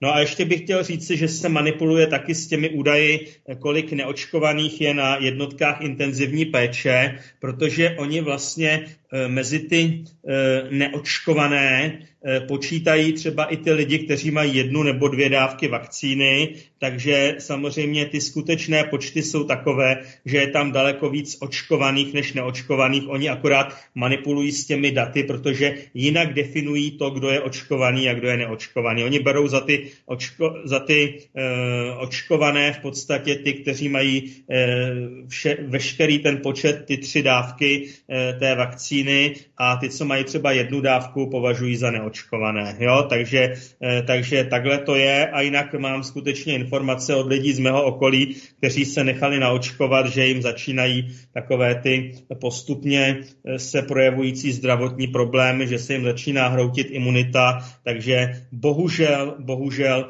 tento rok bude eh, v tomhle směru takový odhalující, že vlastně ti lidé, kteří se nechali naočkovat opakovaně, tak, eh, tak budou pocitovat ty zdravotní problémy. Bohužel. Já si, vezmu, já si ho vezmu na chviličku. Já chci upozornit posluchače, že v rámci toho, že to je vysílání interaktivní, tak se mohou sami také zapojit a to buď to prostřednictvím mailu na mail svcsbrno zavináč post.cz, kde můžou položit otázku, anebo zkuste i telefonní linku 731 705 772 a můžete položit dotaz pro některého z mých hostů. A teď zpátky Vladimíra Vitová. Já bych chtěla říct, že vlastně ten, kdo se podvolil rouškám a tomu očkování, tak vlastně projevil, že se podřídil těm protiprávním té protiprávní moci. Prostě se podřídil. Takže vůbec nejde o imunitu, ale fakt to byl sociální experiment, ale říkali jsme to tady od roku 2020. No v této souvislosti bych chtěla říct dvě zajímavosti. Za první, že, že byl ve skotském tisku se objevil dotazník a článek, jestli by lidé souhlasili s tím, aby ti, co jsou COVID pozitivní, ani ne nemocní, ale COVID pozitivní, aby byli internováni do takových sběrných táborů, jako je to v Austrálii. Ale ve Skotsku ta reakce na tenhle článek byla ze strany těch Skotů jako fakt z našeho úhlu pohledu pěkná, protože oni řekli, co si to vůbec dovolují těm novinám klást takovéhle otázky, jako co pak jsou normální. Nikdo by s tím nesouhlasil. Ale zase, byl to první balónek. A oni pak budou tou salámovou metodou se snažit eh, zpracovat i na základě toho, jak jsem říkala, že menšina zvítězí eh, nad většinou, oni to ví, ten způsob, tak se budou snažit samozřejmě i v tom Skotsku a i v jiných státech tohle to dávat do, do podvědomí lidí. Když tak, Oldo, jestli můžete zopakovat dotaz paní Jany z Nejtku. Tak já dám paní Janě slovo, takže paní Jano, můžete. Dobrý večer, zdravím přítomné paní doktorku Vítovou, pana Adama, vás, pane redaktore, a chci říct, zeptat se, jestli ne, dneska jsem zaznamenala prostě, že prezident Zeman vyzval ke zdanění důchodu a to v rámci toho, že eh, to, že nejsou důchody zdaňování, že je vlastně eh, daňová výjimka. Takže když jsem si tohle přečetla, tak jsem myslela, že mě snad vezme Petka. Takže bych prosila o komentáře při této drahotě nárůstu cen všeho uh, směšný, směšné přidání peněz a současně, kdyby nám měli zdanit důchody 15%, tak to jako to by si spousta důchodců rovnou mohla hodit mašly. Asi tolik, no. Děkuji. Takže já ano, děkujeme za dotaz. Kdo se ujme slova? Vladimíra Vitová? Já možná, já to vůbec nechápu, jak to mohl říct. Jako fakt vůbec. protože to je přesně v intencích toho velkého resetu. Vím, že vyzval vládu, že jako tady může získat nějaké peníze a já teda na to fakt řeknu, je blázen. Jako to snad v souvislosti s tou stávající situací, tohle to snad nikdo nemůže myslet vážně. Ale to je přesně ten plán velký reset. Ten, má, ten navrhuje tu radikální restrukturalizaci toho ekonomického řádu. A říká ten Klaus Schwab v té knize a na těch stránkách Světového ekonomického fora, to je napsáno, že, že má dojít k přechodu od starého kapitalismu k novému a tomu říkají inkluzivní. A to znamená, že bude lidstvo osvobozeno od soukromého vlastnictví. Tak já nevím, jestli tohle je prezidentův krok v tomhle smyslu k novému světovému řádu. Ale to jako chce, aby se všichni šli pást, nebo aby prostě se zabili. No jestli jo, tak, tak ať to jako řekne rovnou teda. No a v téhle souvislosti chci říct, že Nový Zéland, doufám, že to u nás taky někoho nenapadne, tak považte, Nový Zéland platí lékařům 1087 dolarů za eutanázii pacientů s covidem. A teď ještě vám řeknu další věc. Ministerstvo zdravotnictví toho Nového Zélandu řeklo, že ten nový zákon umožní lékařům eh, obdržet tedy ty peníze za každého takového pacienta. Ale ten nárok na eutanázii může mít každý, nejen pacient s příznaky covidu, ale, teď cituju z toho materiálu, i lidé, kteří mají pozitivní test a bojí se dále žít. Tak jestli chce celá ta vláda, ona ještě se neprojevila, já bych ji fakt úplně nezatracovala, věřím, že pan ministr Válek dodrží to, co řekl, než byl ministrem. Ale jestli teda mluví ústy globalisté ústy Miloše Zemana a třeba se propracuje i k tomuhle, měl by teda jít ve všem příkladem. Měl by taky, jestli má důchod, nevím, jestli má pan prezident důchod i plat, tak ale to by ho samozřejmě nebolelo, kdyby se to zdanila. No upřímně, já vůbec nevím, co na to mám říct. Úplně mi nad tím zůstal rozum stát, nad tím, co vyřkl. Předávám se. Marek Adam chce doplnit? Tak bohužel Miloš Zeman, ač jsme ho chápali jako lepší variantu z těch kandidátů na prezidenta, ač jsme ho chápali jako v podstatě menší zlo, ač jsme ho chápali jako člověka, který má zdravý názor na Rusko a který obhajuje národní zájmy České republiky, tak bohužel je pro mě v poslední době zejména eh, hlubokým zklamáním, ať už třeba v tom, co řekl eh, ve vánočním poselství, že eh, vyzývá lidi k povinné vakcinaci, což teda je úplně zločin, bych řekl. Jo, a potom samozřejmě všimněme si, jak se navýšil rozpočet pro Pražský hrad, jak se navýšil rozpočet pro, pro jaksi důchod pana prezidenta a on bude říkat lidem, že se mají zdaňovat důchody? Já jsem, já jsem třeba ochoten se bavit o tom, do jaké míry třeba e, jak si omezit tu slevu na dani pro pracující důchodce. To jako chápu, že tam by se třeba dala vést diskuze, ale důchody zdaňovat v žádném případě ani náhodou. To jsou lidé, kteří celý život pracovali, kteří převážnou většinu svého profesního života měli ještě před rokem 1989 a tady musíme zmínit jednu věc a já prostě to tady musím připomínat připomenout. Tady byl jakýsi důchodový účet před rokem 1989 a za cenu určité odložené spotřeby, protože ti lidé v tom socialismu skutečně neplýtvali, tak, tak prostě tady ten národ si uspořil na důchody. A vzpomeňme, kdo vzal důchodový účet, peníze z důchodového účtu a v podstatě ho vylil do ekonomiky pan Klaus a pan Klaus a pan Zeman, to je v podstatě jedna skvadra. Takže tito lidé nemají absolutně žádné morální právo, ani pan Klaus, ani pan Zeman, se navážet do důchodců a navrhovat jakási zdaňování důchodu, protože oni byli ti, kteří v podstatě těm důchodcům e, za to budování té práce před rokem 89, kteří jim vlastně za cenu té jejich odložené spotřeby to, co si ten národ našetřil na ty důchody, tak oni jim vlastně ukradli a teď budou ještě chtít zdaňovat důchody. Takže ani pan Klaus, ani pan Zeman nemají žádné morální právo na to, jak si sahat důchodcům na peníze. Předávám slovo. Já jenom to doplním, nejenom eh, tady toto, co se týká zdaňování důchodu, ale opětovně na stole, vyslovil to pan Rusnok, je placení školství, ale musím říct, že všichni tito pánové zapomněli, za čí peníze vystudovali.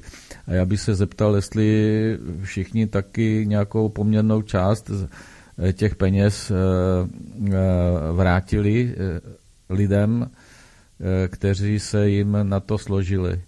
Eh, a spousta z nich eh, to zatím si myslím až tak neudělala. Sice je hezky, že prezident Zeman přispívá na nějakou částkou na něco, ale já si myslím, a přispíval i pan Babiš, teda celým svým platem, ale já si spíš myslím, že mě dělat všechno pro to, aby takovéto věci vůbec nemusely být, aby to byla prostě bezpředmětná starost. Co vy třeba říkáte na tyto skutečnosti, Vladimíra Vitová?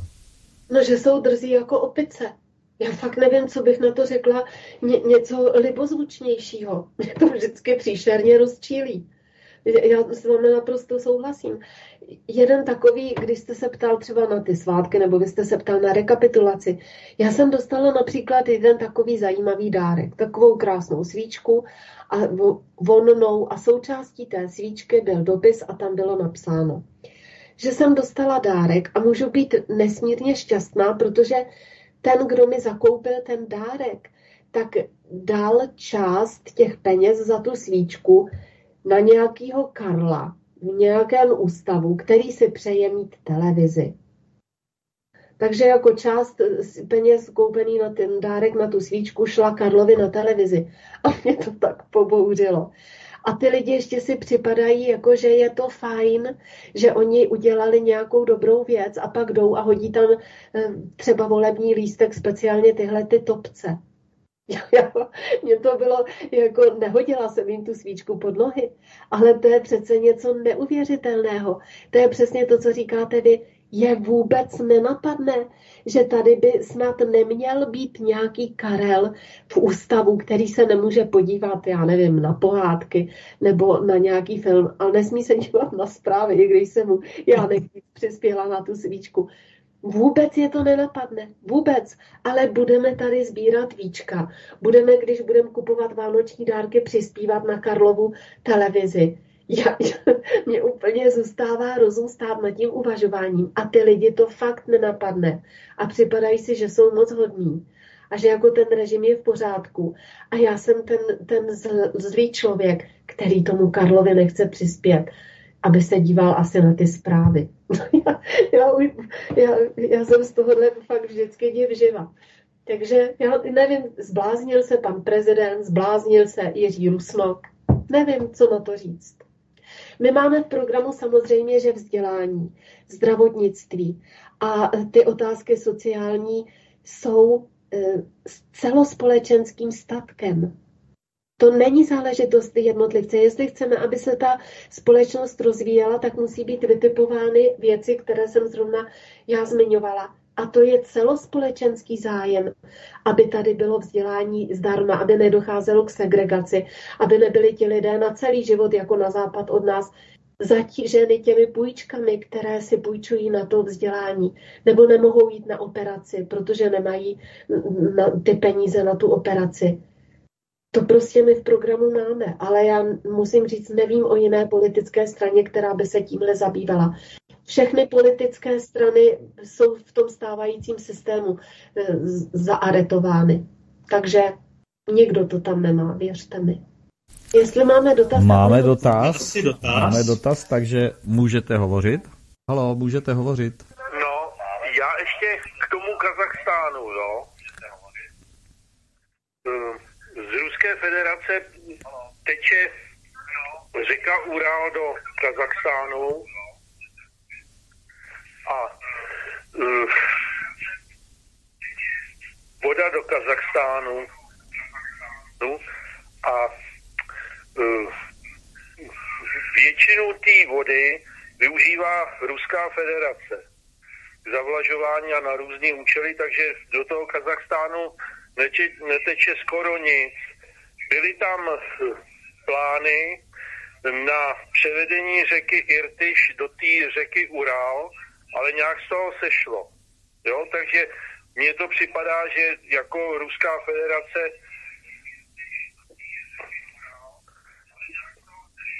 a mně, mně to připadá, že jako Ruská federace jedná jako velmoc eh, s Kazachstánem, jo, že je to velmocenská politika, že to není rovný s rovným.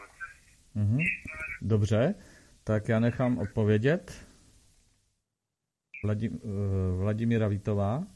Já teda o tom nevím nic, o, o té řece. Můžu se mezi tím rychle na tom podívat. No, kdyby jednala Ruská federace z pozice velmoci, tak by asi nežádalo jí vedení Kazachstánu o pomoc, ne? A to, že těm nepokojům, že to je barevná revoluce, to jsme se tady věnovali tomu tu první polovinu vysílání, když jsem říkala i ty jednotlivé věci, jsou tam ty americké zbraně a vůbec si nejsem vědoma toho, že by tam byl nějaký požadavek na vodu, třeba ze strany těch demonstrantů. Nevím, jak je to v Kazachstánu eh, s vodou, to opravdu nevím. Ale teda, když jsme u vody, tak třeba to je speciálně problém Izraele, že v těch golanských výšinách tam vlastně úplně všechny vystrnadil nechal si, nebo ten boj je o ten zdroj vody, no. Proto tam vlastně vymlátil celou tu Palestinu. Ale co se týče Kazachstánu, tak to nedokážu odpovědět konkrétně na řeku Ural. Tady na tomto dotazuje krásně vidět, jaké ty informace jsou strohé, že nás všechny docela překvapí a to si myslím, že by mělo být, dřív jsme se dovídali eh, z těch médií, z těch mass médií, které nás masírují a masírovali, tak jsme se dovídali spoustu věcí, že my se dneska ani nedovídáme to, co se děje nějakého podstatného v Americe, nebo jestliže, jestli Joe Biden eh, eh, se vyspal dobře a nemluví z cesty, tak to také v podstatě nevíme. Já nechám ještě si vyjádřit Marka Adama, jestli něco ví. Marku? Tak samozřejmě jsou země, kde se vedou a budou do budoucna vést války o vodu, ale domnívám se, že to není tento případ. Já se naopak domnívám, že Rusko pomáhá, kde může a už právě to, že ten Kazachstán oslovil to Rusko a požádal ho o pomoc, tak to, to si myslím, že svědčí o opačném e, faktu, než, než jak to pojímá e, posluchač, protože kdyby to Rusko bylo nějakou arrogantní velmocí, tak by určitě ho Kazachstán nežádal o pomoc a žádal by třeba nějaké úplně jiné země, takže spíš si myslím, že že naopak v tom Rusku ten Kazachstán spatřuje určitou naději na, na pomoc a na záchranu a jinak samozřejmě e, s tou vodou to bude e, velmi složité a myslím si, že to Rusko, pokud Kazachstán projeví zájem o, o nějakou pomoc v případě vody, takže Rusko rádo pomůže, protože ty, ty zdroje tam, tam jsou. A jinak já bych se ještě vrátil k tomu předchozímu povídání ohledně, ohledně té charity. Já si vzpomínám, když Miloš Zeman v 90. letech ještě se eh, deklaroval jako levicový politik, dneska teda mi přijde spíš jako pravicový politik, tak on měl takové krásné heslo lidskost proti sobectví a, a říkal, že charita je svinstvo, že vlastně ta charita v podstatě legitimizuje tu sociální nespravedlnost a, a v podstatě slouží jako alibi tomu nefunkčnímu státu a, a mám pocit, že na tom něco je, že opravdu samozřejmě pomáhat, ano, pomáhat tam, kde ty peníze jdou rovnou, nebo ty prostředky jdou rovnou těm, těm postiženým, poškozeným lidem, to ano, určitě nějaká sousedská výpomoc, ano, ale e, nemám rád takovou tu charitu ve smyslu nějakého gesta, e, protože vlastně za tou charitou většinou stojí černé svědomí těch elit, které naopak ten stav Eh, té bídy způsobily. Takže, takže eh, určitě takové ty charitativní pózy nějakých celebrit a, a miliardářů a lidí, jako je Zdeněk Bakala, že tamhle Zdeněk Bakala něco přispěje na nějakou dobrou věc, tak určitě ho to nezbavuje černého svědomí za to, co všechno vytuneloval. Předávám slovo. Já bych to jenom doplnil, jestli můžu. Já si myslím, že to v podstatě je prohlubování e, touto pseudopomoci je prohlubování toho stavu, který tady máme. A není to jeho odstranění. Já si myslím, že v 21. století bychom se takovýmto způsobem nemuseli domáhat věci. My bychom měli v 21. století díky těmto nějakým organizacím dávat jakoby nadstandard, ale ne základ k tomu, aby lidé mohli slušně žít. To prostě pro mě to je... Ale bohužel lidé to prostě tak chápou, tak jako když si běží pro tu včeličku v rámci toho, že jim to pomůže a ono to může být naopak. Je to přesně takto nastavený, co se týká toho. A ještě vrátím se k, hypoteticky k té řece. Jestliže je tak vele důležitá, tak si myslím, že pokud by se něco takového dělo, tak by ty síly, které využili toho zdražení toho LPG, tak by určitě využili, si myslím, že je to daleko silnější argument na to, aby toho využili. Ale nicméně já si myslím, že si dáme za úkol všichni tři, minimálně Ale já, tedy já. Já dokážu odpovědět, já jo? dokážu odpovědět. Že, takže já jsem našla stanovisko pana Jozy, ekonomického diplomata velvyslanectví České republiky v Kazachstánu. Je to z roku, je to z listopadu 2020. Je tam, že Kazachstán zvyšuje investice do sektoru nakládání s vodami. A teď je tady řečeno, že Kazachstán udělal analýzu a teď země je závislá na přítoku vody také ze sousedních zemí. Z Kyrgyzstánu z 30%, z Uzbekistánu z 25% a z Ruska z 15%. A problém Kazachstánu s vodou je, že jsou neudržované nádrže z dob socialismu. Takže oni je chtějí opravovat, digitalizovat a tady je přímo, že připravuje se obnova 41 stávajících nádrží a má být dokončena v roce 2025 a plánuje se během pěti let postupná digitalizace, regulace hlavních kanálů v celém Kazachstánu. Takže znovu zopakuji. Je tady napsáno, že země je také nejen závislá na přítoku vody. Kyrgyzstán 30%, Uzbekistán 25%, Rusko 15%. A největší problém je, a cituji z té zprávy, technický stav vodních zařízení je zastaralý a naprosto nevyhovující. A mimo jiné ztrácí schopnost ochrany před povodněmi. Takže pan posluchač asi neměl pravdu. Jestliže bereme za bernou minci to, co řekl náš ekonomický diplomat. A teda ten určitě není Rusku nakloněn na stávající ministerstvu obsazení ve všech zemích na ministerstvu zahraničních věcí. Takže ne, že by chtěli Ruské federaci fandit. Jenom 15% jde vody z, z Ruska. Marek Adam má ještě něco? Já v podstatě už nic dalšího k tomu nemám. Tady vidíme, že skutečně ta voda není tím hlavním důvodem. No a blížíme se e, dalšímu tématu, podstatě, a to velice docela rychle, a to je, co nám se děje a co je nového na poli mimo parlamentní opozice a co nás v nejbližších dnech eventuálně čeká. Takže kdo začne? Vladimíra Vitová? Já bych začala tím, co se stalo dnes a poprosila bych Marka, jestli by byl pak po mně tak laskav a řekl ty pozvánky na akce, které budou eh, tuto sobotu a tuto neděli. Nám se podařilo navázat, už jsme to tu avizovali, kontakt s petičním výborem poslanecké sněmovny a dnes jsme předali papírové petice, kterých je menší množství, ale elektronických petic bylo přes 42 tisíc, ani ne za měsíc, kdy byla ta petice vyhlášena proti povinnému očkování.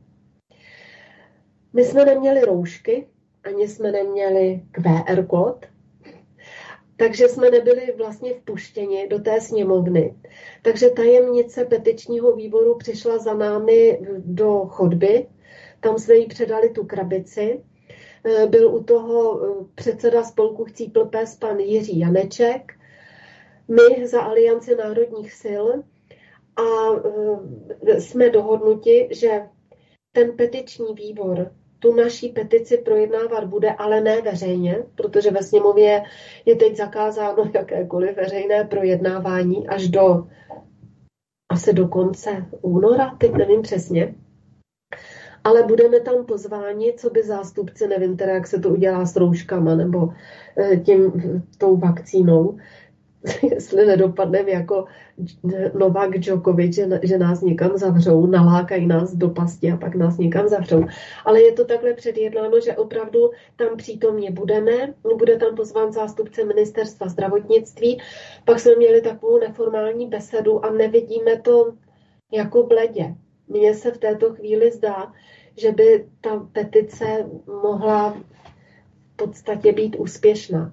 Takže to považujeme za, za, za velký úspěch a ještě jsme se dohodli s některými lidmi přímo z parlamentu, že to, co se nepodařilo s těmi poslanci toho bývalého parlamentu, když jsme tady několikrát hovořili, jak jsme byli přijímáni, tedy místo předsedou nebo šéfem toho nejsilnějšího poslaneckého klubu tehdy ano, ale nepodařilo se to. Bohužel, i když jsme oslovovali poslance těch mimovládních stran, a to jak SPD, tak te, i tehdejší trikolory, tak i volného bloku, nikdo to neřekl, tak teď se nám možná podaří, že někteří ty poslanci budou ochotni sdělit, například při interpelacích, když to bude zabírat televize, o to jde, aby to věděli i lidé, protože my se do televize nedostaneme že tam budou čtena některá stanoviska mimo parlamentní opozice.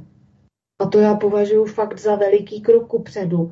A musím říct, že jsem to od poslanců, vůbec od žádného poslance tohoto parlamentu nečekala. Takže to je velmi milé překvapení. A jak říkám, my jsme pak byli na tom neformálním sezení. Já jsem byla velmi milé překvapena tím přístupem. Tak doufám, že pak budeme mít i další dobré zprávy. Předávám slovo. Marek Adam? Já bych rád pozval naše posluchače na demonstrace. Je to taková série demonstrací, která probíhá paralelně v různých městech České republiky. Ta demonstrace se nazývá Devět kroků ke svobodě a bude například v Brně, v Českých Budějovicích, v Olomouci, v Karlových Varech, v Ústí nad Labem, v Bruntálu. U toho Bruntálu mám poznámku, že tam je 16. hodina, jinak většina těch demonstrací bude ve 14 hodin v sobotu 8. ledna, takže ještě jednou připomínám, sobota 8. ledna 14 hodin, akorát Bruntál v 16 hodin. Já osobně budu přítomen v Českých Budějovicích, kde bude demonstrace v sobotu 8. ledna ve 14 hodin na piaristickém náměstí a vedle Aliance národních sil tam samozřejmě budou i zástupci jiných mimoparlamentních subjektů, například Manifest, Chcípl PES, eh, bude tam třeba někdo ze svobodných, bude tam národní demokracie, takže určitě přijďte a podpořte nás. Nemusíte být přímo fanoušci Aliance národních sil, ale důležité je to, co nás spojuje a to je ten boj proti té covidové totalitě. Takže, takže ať už volíte eh, v podstatě kohokoliv, tak tady ten cíl, ten společný jmenovatel je, je vlastně pro nás stejný a jenom ještě z těch dalších iniciativ třeba tady zmíním Otevřeme Česko, Chcípl pes, Občan v odporu, deklarace zdravotníků, deklarace lékařů, deklarace IZS, změna Metrixu, eh, akce DOST, Otevři svou mysl, Národní demo, domobrana, eh, národní hrdosti, Vraťme děti do školy bez podmínek a tak dále. Takže přijďte, jste srdečně vítáni a dejme těm politikům najevo, že máme hlas, že nemlčíme, že se nenecháme umlčet rouškou a že náš hlas zní a je slyšet. Takže jste srdečně zváni. Jestli můžete přijít třeba vy, co jste z Jižních Čech, do Budějic, tak tam se můžete osobně setkat přímo s mou maličkostí. Předávám slovo. No a já bych ještě doplnila, že demonstrace v Praze je v neděli 9. je to ve 14 hodin na Václavském náměstí a zase tam budou zástupci všech organizací, které uvedl pan kolega Adam, a to i v těch ostatních městech. A pak je tady výzva, že pokud vy byste chtěli zorganizovat něco ve svém městě nebo ve své vesnici, to je úplně jedno, řekněte. Dá se to do databáze těch akcí, můžete eh, to poslat na náš e-mail aliance zavináč centrum, anebo i na jakýkoliv jiný e-mail, který je na našich stránkách. A my to budeme samozřejmě a všichni ostatní to budou také propagovat. Takže tady se iniciativě meze nekladou. Všechna, všechny kroky jsou vítány. A máme ještě čas, nebo už budeme muset končit, Oldo, prosím? Máme, si myslím, čas, protože v noční prout eh, akorát eh, jede náš Jarda, ale ten nevím, jestli pojede a pojede smyčka, takže si myslím, že ještě můžeme, že utnutí nejsme. Jo, já jsem chtěla na závěr ještě zopakovat ty podmínky kdy může menšina efektivně ovlivňovat většinu. Musí být jednota v názoru, vytrvalé vyjadřování toho stálého názoru. A proto by bylo dobré, aby se ty demonstrace, i když tam bude jenom 10 lidí, aby to prostě bylo těch městech. Musí se to vždycky nejlépe je teda to nafotit, natočit, protože teď ten život tepe na těch sociálních sítích a jeden obraz vydá za tisíce slov. Takže za druhé tedy to vytrvalé vyjadřování, odolat tomu tlaku většinu, tomu, tomu tlaku většiny, konzistenci v té argumentaci, konzistenci ve vystupování a informační bombardování všemi možnými dostupnými prostředky tak vždyť to není tak těžké. Už dávno to děláme, tak ještě se to může dělat víc. A myslím si, že se lidi stávají eh, ti, co nejsou očkovaní, nebo ti, co prohlédli, třeba se nechali naočkovat a prohlédli, že se stávají daleko statečnějšími. Možná to je takový eh, ve srovnání s loňským rokem, to je posun vpřed, že už se tak nebojí a nejsou tak ustrašení. Já tedy aspoň mám takový pocit. Nevím, jestli mě pan kolega v tom mém pocitu utvrdí, nebo jestli třeba ze školství a podobně má jiný pocit, ale já si myslím, že se ti lidi stávají takový otrkanější, statečnější, více ostřílení, protože už taky absolvovali třeba x těch rozhovorů. Teď se ukazuje, že například televize CNN Prima tam občas pustí jiné názory, začínají prosakovat i ty názory těch lékařů, co vůbec nemají možnost dostat, dostat se do televize. Teď je velmi i ve světových médiích eh, se prezentuje ta deklarace těch deseti tisíc světových lékařů, kteří jsou naprosto proti očkování. A ještě vám chci říct jednu zajímavou věc. Proč je to na celém světě podle jednoho mustru, ta informovanost? My jsme tady kdysi měli pořád, já jsem hovořila o tom, že vlastně celým mediálním světem na celém světě, že o tom de facto rozhodují tři agentury světové. Americká AP, francouzská Agence France Press a Reuters. A vše mají, dokonce jsem uváděla, kolik mají novinářů, kolik mají odboček po celém světě. A ty, i kdyby napsali lež jako věž, jakože mnozí novináři napsali o tom knihu, když třeba byli zaměstnanci u Reutera, speciálně ta válka v Angole, jak se to vymýšlelo na koleně, ty zprávy. A pak eh, každá ta národní agentura to bere jako zjevené slovo boží, protože to řekl Reuters. A všechno to jsou soukromé agentury, soukromé tiskové agentury. A představte si, že byla udělána analýza a v čele, Reuters budu teda říkat konkrétně, v čele těchto agentur stojí ti samí lidé, kteří jsou v čele Facebooku, je to, to, toho Marka Zuckerberga, ale jako v, těch, v tom představenstvu a Pfizeru. Takže proto se tady může po celém světě dělat všechno podle jednoho vzoru. Protože ta Big Pharma, ty farmaceutické firmy, mají zastoupení v těch nejprestižnějších světových agenturách. To znamená, že když tady se řekne, že tu je pandemie neočkovaných, tak to samé řeknou ve Francii, to samé řeknou v Německu, to samé řeknou ve Španělsku, to samé řeknou v Americe. A je několik studií, kdy se porovnává, porovnávají jednotliví moderátoři, jak uvádí ty zprávy o, o speciálně tedy o tom očkování, používají úplně ta samá slova, protože ty agentury to dodají do všech států stejně. A každá ta televize, každý rozhlas bere zprávy z naší, z České tiskové agentury, ve Španělsku ze španělské tiskové agentury a podobně. Takže vlastně ten model je velmi jednoduchý. A proto je to po celém světě ve všech veřejnoprávních médiích nebo v soukromých úplně stejné podle jednoho vzorce. Tak jen abyste věděli. Stejní lidé v Reuteru, na Facebooku, v, ve Pfizeru, kteří o tom rozhodují. Marek Adam má ještě něco na doplnění?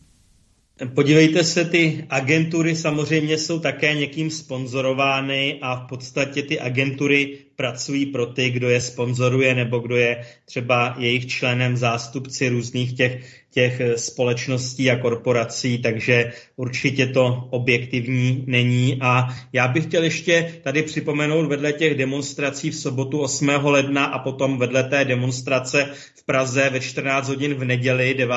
ledna na Václavském náměstí, že bude ještě také demonstrace v Plzni 16. ledna ve 14 hodin. Takže jste všichni srdečně zváni a vemte si sebou, pokud můžete, i třeba nějaký bubínek nebo nějaké činely, ať děláme pořádný rámus, ať je nás, ať je nás dobře slyšet. Ať nás ty elity nahoře, ty uplacené elity, které, které jsou v podstatě poskoky, poskoky a loutkami e, těch nadnárodních big pharma korporací, tak ať nás dobře slyší.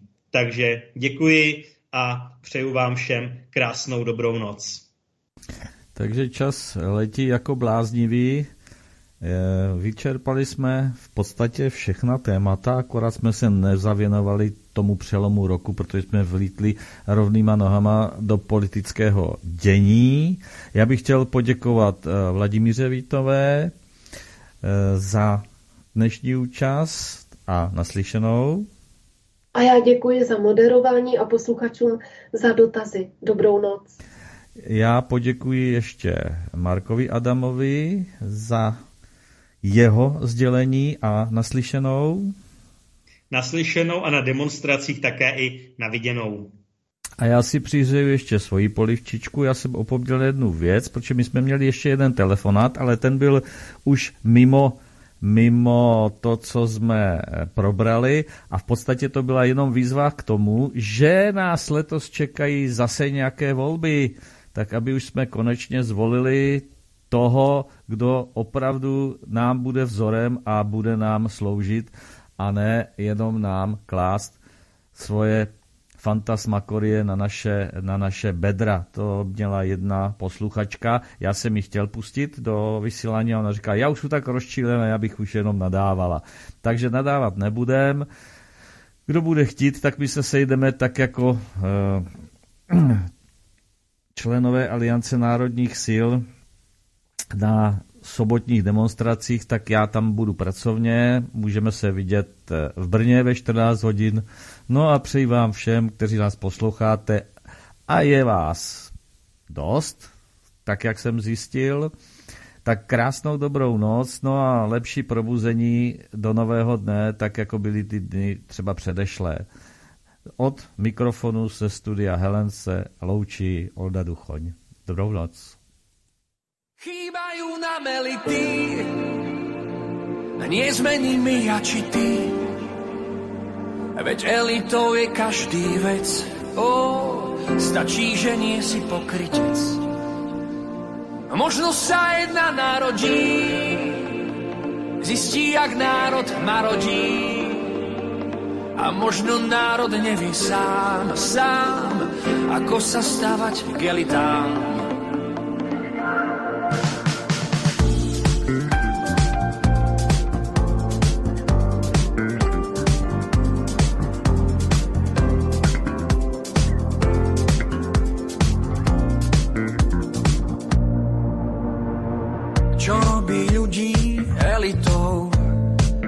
Asi len vlastné poznanie. Kto chce žiť s pravdou ukrytou, ten musí skryť aj konanie.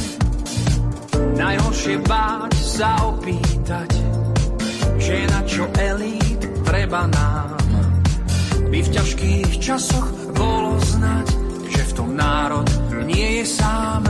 Chýbajú nám elity, nie sme nimi ja či ty.